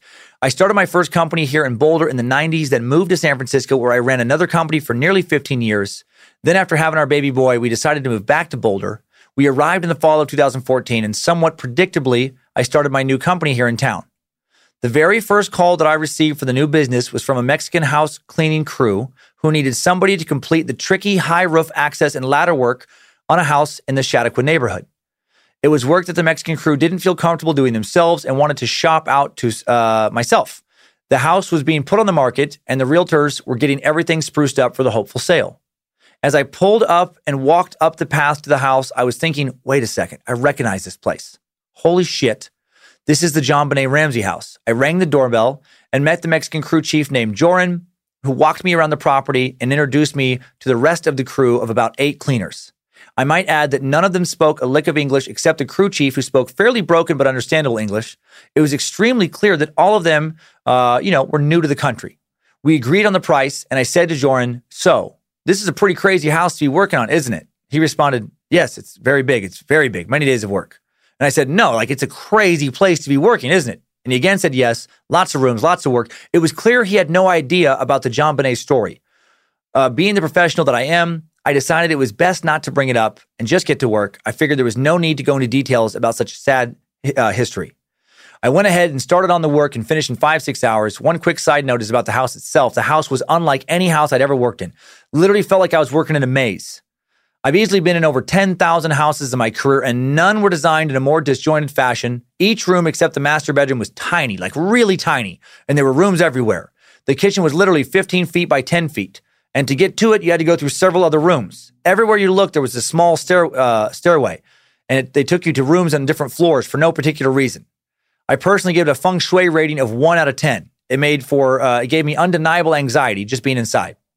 So I finished the job, went home, didn't really think any more about it other than to tell my wife about what a crazy fucked up place that house is. The next day around 4 p.m., I received a text from Joran. He says, Can you please call me immediately? Do you know something happened in the house? Uh, about, or do you know something happened in this house? About 10 seconds later, I receive a second text that says, please call me immediately because we see a little girl in the basement. So, as you are probably feeling a wave of goosebumps right, yeah, goosebumps right now. I also got head to toe shivers and goosebumps and jumped to call him back. He answered immediately and said, "We are all standing in the street in front of the house. We aren't going back in." I was like, "What happened?" He said, "It started last night. We were here working until about 1 a.m., and one of the maids was working in the master bedroom. She was vacuuming and kept seeing what she described as little hands pulling the curtain back from the window. Ugh. When she would turn to look, the hands would disappear and the curtains would fall back in place. She said it happened several times, but figured she was just tired. Then, when they returned the next day, they were all taking a break in the kitchen around the center island having sodas. He said that there was a tall stack of real estate flyers in the center island about an inch high. All of a sudden, they said it was as though somebody swiped at the flyers and they all flew in the air at once. It was so violent that one of the maids yelled out loud. There was no wind, no nothing. It simply happened out of the blue. And then that afternoon, the maids were working in the basement, finishing up their uh, chores. When they were done, they walked up the staircase. As they turned around to turn off the lights, they saw a little blonde girl standing at the bottom of the staircase looking at them. At that point, Jordan said they all completely freaked out, ran outside in a complete panic. He said the ladies were completely inconsolable and pale as a sheet. That's when he called me. He said, We are all in the street. None of the maids want to go back inside. He asked me to come back to the house. I said, I'm sorry, Jordan, but no fucking way. I still have no idea why he thought to call me of all people, but perhaps it was because I had asked him about the house the day before. I did go ahead and tell him about the murder in the house, that it was a small blonde girl that had been killed. I also said, Jordan, listen to me. You need to pull your shit together and go back in there. You need to tell her that if she sees a light anywhere around her, to go to it. I'm not remotely religious and have no idea why I said this, but it's the only thing I could think of at the moment. He said, no, they weren't going back in the house, and that was it. Hung up the phone. That's the last I've spoken to him. I know this sounds unbelievable, but I have to tell you, I didn't get the slightest inclination that he was lying to me. This was a completely panicked phone call, and I could hear the honest emotion in his voice. I have no doubt they saw what he said they saw. So sorry for my lengthy story, but I hope the time suckers liked it. It is the closest thing that I have to a ghost story, and I figured if I was ever going to tell somebody, this community was the place to do it. Can't tell how. Yeah, I can't tell you how much I love your podcast. Keep on sucking. Hail Lucifina. Much love, Aaron Wheeler. Uh, holy shit, Aaron. Uh, man, that, that did give me the chills. My God, that was a hell of a tale. I'm glad you shared it. Thanks for writing in. Thanks for writing it out so well, too. Uh, hope that little girl does find that light, does find uh, some peace. Hope she's resting in peace, man. Uh, and thank you for enjoying Time Suck. I hope that continues. Uh, much love to you as well, and to everyone who listens and sends in their messages. Thanks, time suckers. I needed that. We all did. Have a great week, Meat Sacks. If you do figure out how to travel through time, uh, please don't kill any of my ancestors and erase me. If you go back, I'd be so flipping mad at you if you erased my family tree. If you go forward, uh, find a new mouth for me. If you could just find me like a new, cool robot mouth that pronounces everything perfectly, uh, I wouldn't be opposed to that. I, would, I wouldn't feel terrible about that. Uh, no matter where you end up in time, promise me that you'll just keep on sucking.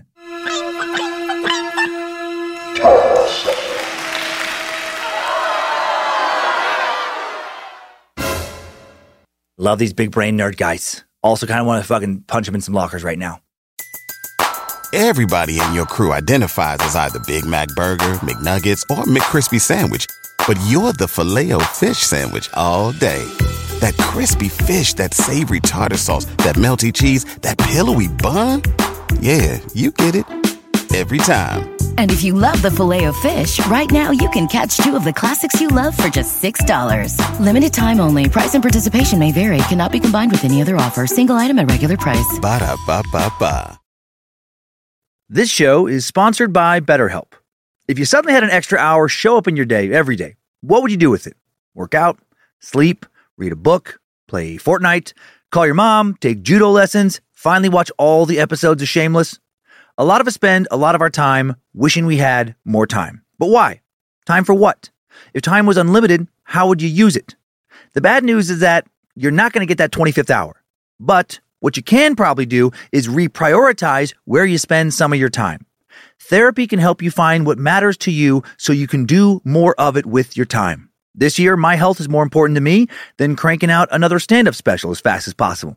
So I canceled a tour, sacrificed that income, and decided to spend a lot of the time I just got back working out more, resting more, relaxing more, and enjoying time with family, friends, and just myself. And I'm so glad I did. I feel better than I have in a long time. And my BetterHelp therapist, Debbie, was very helpful in getting me to make the decision to pull back. Thank you, Debbie. If you're thinking of starting therapy, give BetterHelp a try. It's entirely online, designed to be convenient, flexible, and suited to your schedule.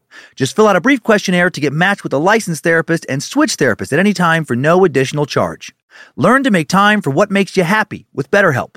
Visit betterhelp.com slash timesuck today to get 10% off your first month.